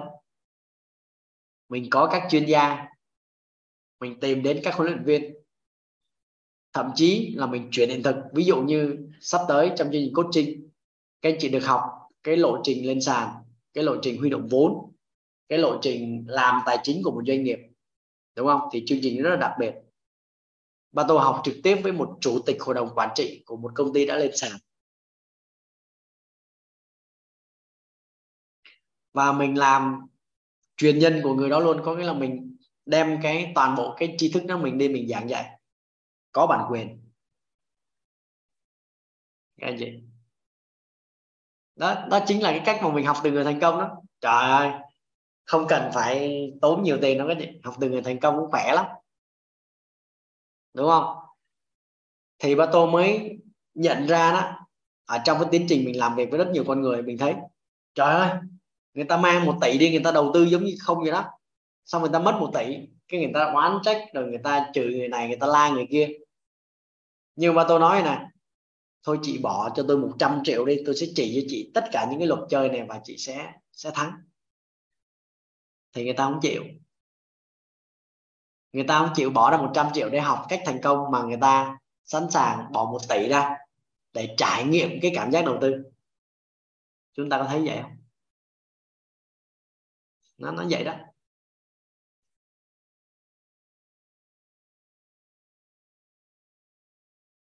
Thì ba tôi cũng trải nghiệm cái này nhiều lắm anh chị.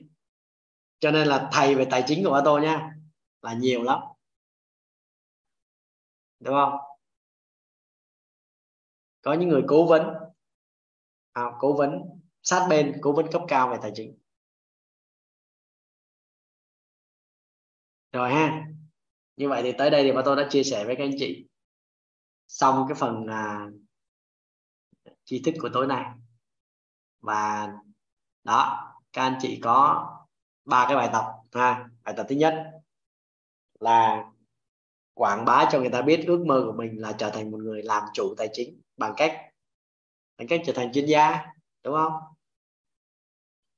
Đang làm gì đó thì không biết, mà tự nhiên báo cho người thân biết là tôi sẽ trở thành chuyên gia tài chính, xem họ phản ứng sao. Rồi cái thứ hai là chúng ta bắt đầu thiết lập lại cái CIC của chúng ta, thông tin tín dụng có ngon không?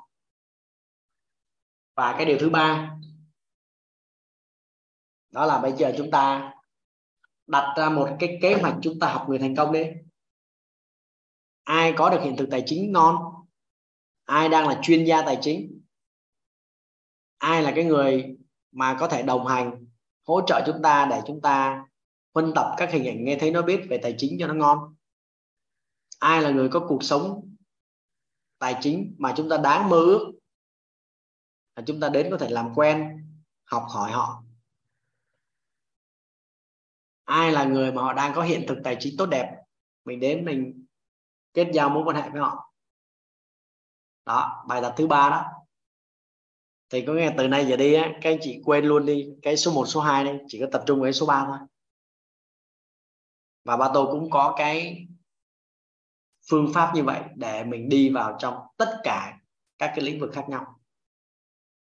Và bà tôi luôn có trong tay một cái danh sách cập nhật những cái người mà giỏi nhất trong các lĩnh vực, để nếu mình bước vào trong lĩnh vực đó là mình sẽ gặp người đó, mình đề xuất đây, em chuẩn bị em tìm hiểu lĩnh vực này, thầy có thể dẫn dắt em không, thầy có thể chỉ điểm cho em không, thầy có thể là giao lưu với em chút không, em sẵn sàng là bỏ ra chi phí để mà cùng với nhau chúng ta tìm hiểu về cái lĩnh vực này. Thì rất là ngưỡng mộ với sự thành công của thầy, của anh. Đó, có thể cho em cuộc hẹn đó, hay là chỉ dẫn em cái lộ trình làm sao để đạt được như anh bây giờ. Đó, thì mình nói cái đó rất đơn giản là cái gì? Đó, mình khiêm tốn, mình cầu thị, mình đi học hỏi và mình sẵn sàng khả năng. Mình chi tiền ra để mình học mà, mình sợ gì đâu. Các anh chị có thích mấy người học viên giống vậy không? Chủ động đến liên hệ xong bắt đầu là hỏi vài câu, thấy mình ngon rồi bắt đầu là đóng tiền không? Và tôi rất là thích các anh chị học viên như vậy. Và biết ơn tất cả các anh chị đã ủng hộ ha. Rồi, chúng ta có mấy bài tập như vậy. Ngày mai các anh chị làm giúp tôi và chúng ta sẽ hẹn gặp lại vào ngày mai. Bây giờ thì gửi lại phòng Zoom cho ekip để các anh chị tiếp tục có ai có bài học tâm đắc ngộ ra hoặc là những cái chia sẻ thêm, nghi vấn thêm thì chúng ta chia sẻ, sau đó thì chúng ta đi ngủ ha. Biết ơn các anh chị.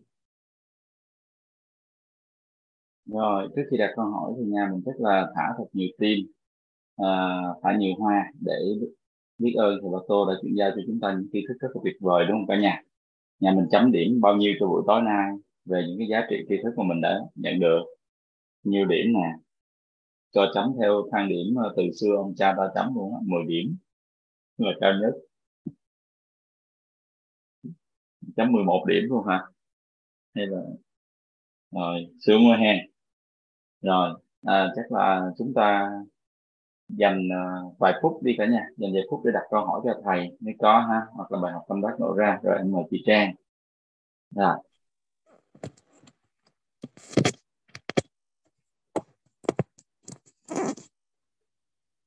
Nói đi chị Trang ơi, mic đã mở rồi chị. Chào anh, chào thầy, chào Hugo, xin chào cả nhà. Cái buổi học ngày hôm nay rất là tuyệt vời. Em nhận được rất là nhiều giá trị. Và cái điều mà em cảm thấy là em chưa từng biết đó chính là mình tạo cái chỉ số tính dục. Trước giờ thì gia đình em luôn nói là gia đình rất là sợ mắc nợ. Đấy. Nên là đừng bao giờ mà đụng vào nợ, không có khả năng mà chi trả đâu. Đó. Và em cũng chưa bao giờ nghĩ rằng là em sẽ vay mượn ai đó trong người thân của mình, mà chỉ là vay mượn qua ngân hàng. Và em cũng chưa biết cách là giống như thầy nói là khi mình mượn người thân á, thì mình cần phải tạo cái sự uy tín từ những cái số tiền nhỏ. Rồi mình có nghe mình vay để mình xem thử là người ta có khả năng cho mình mượn hay không. Và mình trả trước và mình gieo hạt một ít để mình tạo sự uy tín. Nếu như mà mình ra kinh doanh mà mình không có mượn sức á, thì mình rất là khó làm. Thì cái tư duy vay mượn nó làm cho em được mở mang rất là nhiều. Em không còn cảm thấy sợ nữa. Và em cảm thấy rằng là mình cũng nên như thế. Mình cũng nên xem thử rằng là mức độ uy tín mình như thế nào, rồi người thân của mình có thể giúp đỡ cho mình như thế nào. Mượn không phải là cần, mà mượn để xem thử cái mức độ gọi là giá trị con người của mình có thể vay mượn được bao nhiêu. Em nghe cái câu chuyện này cũng lâu lắm rồi nhưng em chưa từng áp dụng, và hôm nay một lần nữa em nghe thầy chia sẻ.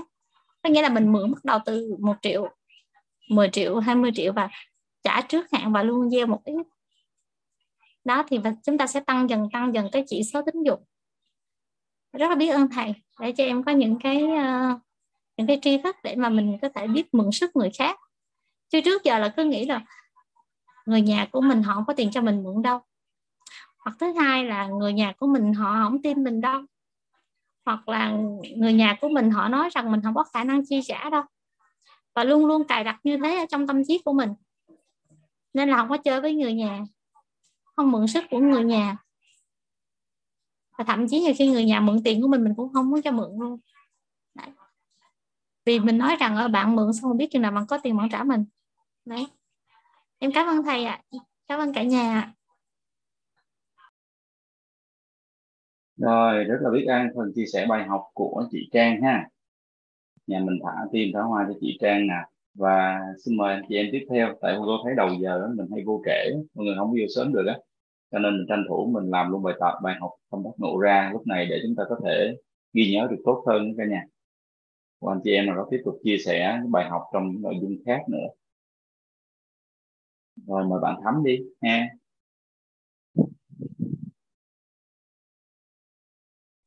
Rồi, em thì lại vào bây giờ này em lại có muốn có một cái câu hỏi, vì bài học tâm đắc thì cũng giống như chị Trang lúc đấy, nhưng mà em muốn có một cái câu hỏi, đấy là cái dòng tiền nó rất là hay, nhưng mà bây giờ mà anh Vato có thể nói cái cách để điều chỉnh hay tạo ra dòng tiền ấy thì có được không ạ? Vì em rất là quan tâm cái phần này mà em cũng chưa đang loay hoay lắm, không biết là làm thế nào để mình tạo ra cái dòng tiền nó tốt hơn. Trước là em có một cái tư duy anh, là ví dụ mình bán giá rẻ thì cái khả năng tạo ra dòng tiền nó có tốt hơn, nó tốt hơn phải không ạ? Nó đó có phải là cái điều đúng không anh? Nhưng mà em thì lại không thích bán rẻ. Cái sản phẩm của em luôn là định vị nó, ví dụ như là thị trường họ bán sinh chắc vân tay khoảng độ 2,5 triệu thì em phải bán 3 triệu hoặc 3,5 triệu. Vì em không thích bán cái sản phẩm của em giá rẻ ấy. Vì các khóa học cũng thế. Ví dụ như là các cái khóa toán tư duy của các bạn ấy thì các trung tâm khác họ bán 2,4 triệu nhưng em bán 3 triệu. Khóa học của em các khóa khác cũng vậy. Thì đó, cái giá này nó có là cái yếu tố, tức là cản trở cái dòng tiền hay không ạ? Hay là và nếu như bây giờ em muốn có một cái dòng tiền tốt hơn thì có cái giải pháp như nào? Thấm chưa hiểu về dòng tiền. Cái đó đang là thu nhập kinh doanh của em chứ. Em nhận về, ví dụ em nhận về giá 2 triệu em bán 3 triệu chẳng hạn, như vậy đúng không? Ví dụ vậy. Thì em tưởng là cái số lượng mình tạo ra trong một tháng ấy, tức là số lượng người mình phục vụ trong một tháng ấy, hoặc là họ sử dụng tiếp dịch vụ của mình ấy, thì nó có phải là dòng không ạ? Không. À không à? Thế em hiểu sai dòng à? Dòng có nghĩa là mình bỏ tiền ra mình nhập về xong mình bán thì nó mới là dòng ấy ạ. Dòng có nghĩa là em quay thật là nhanh. Em quay nhanh và quay nhiều thì gọi là dòng tiền.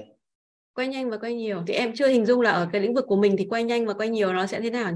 Anh ví dụ nha. Em ví dụ nha. Em phải tạo ra một cái giao dịch nào đó mà em không cần có lãi. Hiểu ý không? Ví dụ giao dịch tiền cọc đi. Tiền cọc á? Ừ. Tiền cọc là sao nhỉ? Ví dụ nha, bây giờ anh đào tạo cho em, anh không có lấy tiền phí của em, nhưng anh lấy tiền cọc, anh nhận tiền cọc.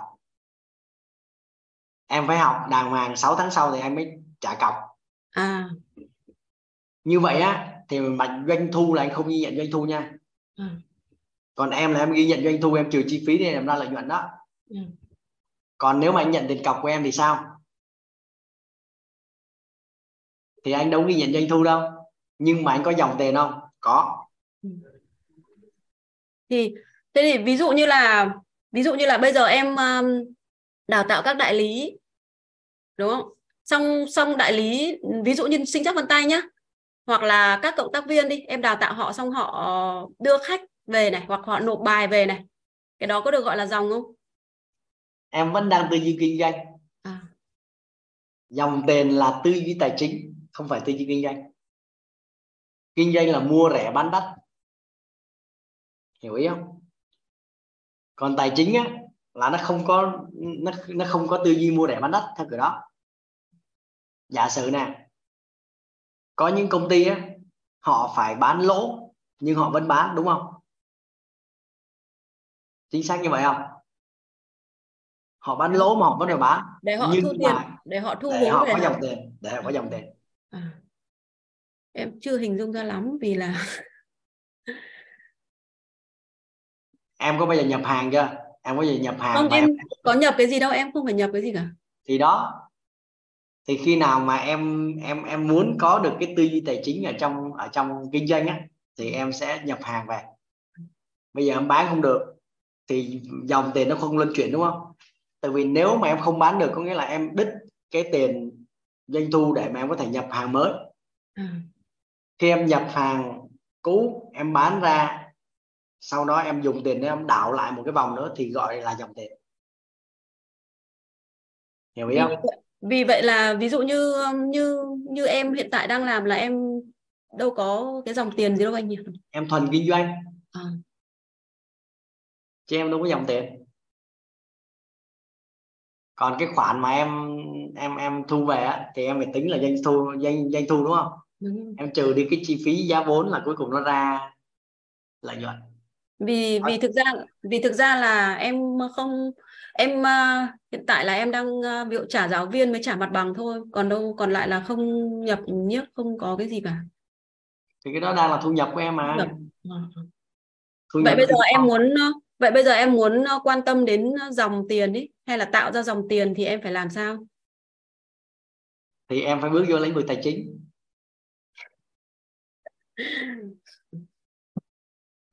Em phải có tư duy tài chính trong tài chính hoặc tư duy tài chính trong kinh doanh thì em mới bắt đầu tạo được dòng tiền. Em thấy cái câu chuyện mà em vay rồi em trả đó cũng là một cách tạo dòng tiền đó. Tiền nó chuyển từ túi người này sang túi người kia mà nó cứ như vậy nó luân chuyển đó, thì gọi là dòng tiền. Nó không có đứng một chỗ. Còn á, bây giờ em nhận một cục tiền doanh thu của anh ta cái, đúng không? Sau mà em trả chi phí đó một cái, xong bắt đầu là em tạo thu nhập của em bỏ thu nhập đó trong tài khoản của em, thì cái đó gọi là số tiền em kiếm được. Nó gọi là income, cái đó thu nhập. Nó không phải là cash flow. Cash flow đấy là dòng tiền phải không anh? Đúng rồi. Dạ. Cho nên là tư duy tài chính á, khác tư duy kinh doanh lắm. Hiểu ý không? Khác nhỉ? Khác nhiều ấy chứ, khác nhiều ấy ạ. Thì khác nhiều. Mà đa phần á, là con người của chúng ta này, mà nếu mà không được tìm hiểu về tài chính á, thì đa phần đều là tới kinh doanh hết. Đúng rồi. Rồi, em hiểu hình dung ạ. Biết ơn anh. Em tưởng tượng á, là sao? Là em bán một cái bài sinh chắc vân tay là bao nhiêu? Giả sử là 3 triệu đúng không? Thì trong đó có giá trị dịch vụ trong đó. Hiểu ý không? Thì nếu mà tính đến tại cái thời điểm này, tức là đến tại cái thời điểm này em làm ấy, thì bây giờ coi như chi phí ban đầu nó bằng 0 rồi. Đến thì nhưng mà tại sao em bán được cái đó? Bởi vì người ta cảm nhận được cái giá trị dịch vụ. Đấy, đúng rồi. Thế nên là nếu mà nói về cái như anh vừa nói là mình phải có cái gọi là nhập hàng ấy, thì em lại không tức là mình không nhìn thấy mình phải chi cái khoản đấy. Thì nghĩa là em chưa tạo cho mình được một cái dòng tiền ở trong kinh doanh. Đúng mà, thì em ví dụ như vừa nãy học về cái phần này thì em mới hiểu đúng là cái này em chưa có. Em chưa còn có. Dòng gì tài chính á, nó còn như vậy nữa này. Giả sử đúng không? Em bán một cái bài sinh chắc vân tay rồi giá mấy triệu như vậy đúng không? Đúng không? Nhưng mà trong nó có giá trị dịch vụ. Còn bây giờ em tưởng tượng công ty cổ phần nó in cổ phiếu ra nó bán. Em thấy nó có giá trị dịch vụ gì trong đó không? In cổ phiếu đó bán mà. Rồi em hiểu. Vậy thì em mà muốn mua cổ phiếu đó có phải em phải bỏ tiền ra em mua không? Vâng. Vậy em trở thành nhà đầu tư đúng không? Thì cái tiền đó là em mang nó đầu tư cái này cái kia cái nọ, thì tạo làm dự án này kia nọ đúng không? Và nó đảo thành một cái dòng tiền trong tài chính. Rồi em hiểu rồi. Có nghĩa là em cũng chưa tham gia vào các cái giao dịch nào hết đúng không? Tức là chưa tham gia vào các cái hoạt động. Đấy là hoạt động tài chính. Chưa có nhảy vô cái ao đó. Chưa. Từ mai sẽ tuyên bố là chuyên gia tài chính đi vay. Xong rồi đó là cái bọn xung quanh là nó sẽ nhìn em bằng con mắt khác luôn. Em còn thấy em khác đấy chứ. Rồi, biết ơn câu hỏi của Thắm ha. Dạ, cảm ơn anh, biết ơn anh.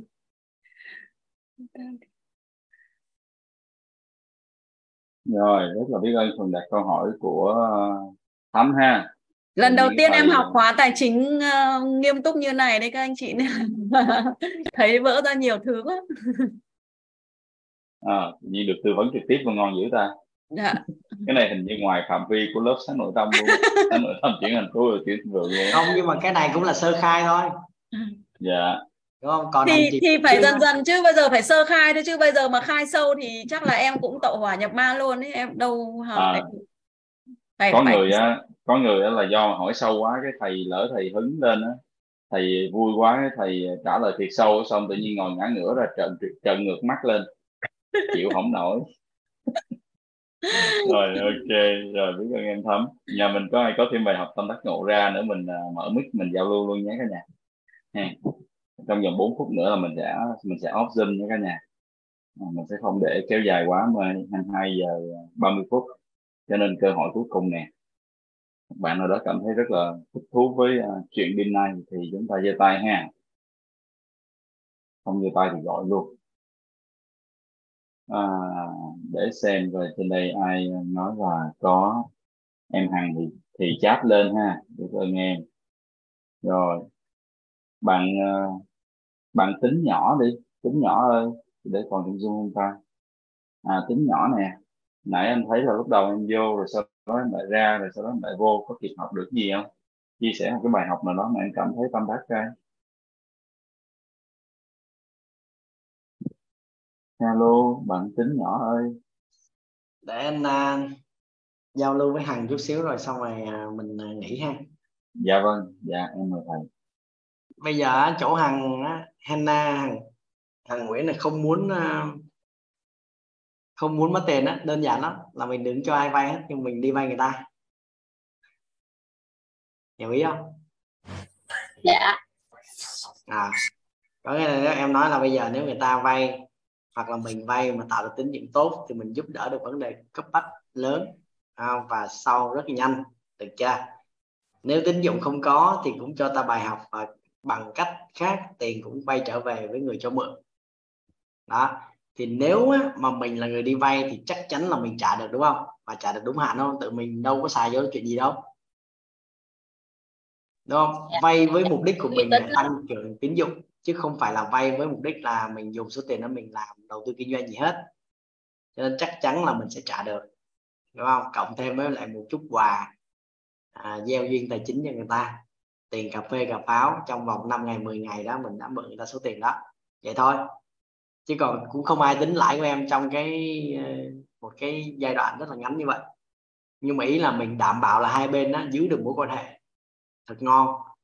Thì bây giờ đầu tiên là mình bước vô mình làm một chiều trước là mình đi vay chứ mình đừng cho ai vay hết, được chưa? Còn nếu mà em mà có nhiều tiền thì em cho vay cũng được, ngon, đúng không? Đó, nhưng mà thường người ta vay xong người ta, em phải hỏi người ta câu thứ nhất là gì, khi nào trả, câu thứ hai là gì, trả bằng cách nào đó. Còn nếu em không hỏi cái đó thì em xác định luôn là mất thì em coi như là bố thí cho người ta luôn ha. Rồi biết ơn Hằng nha.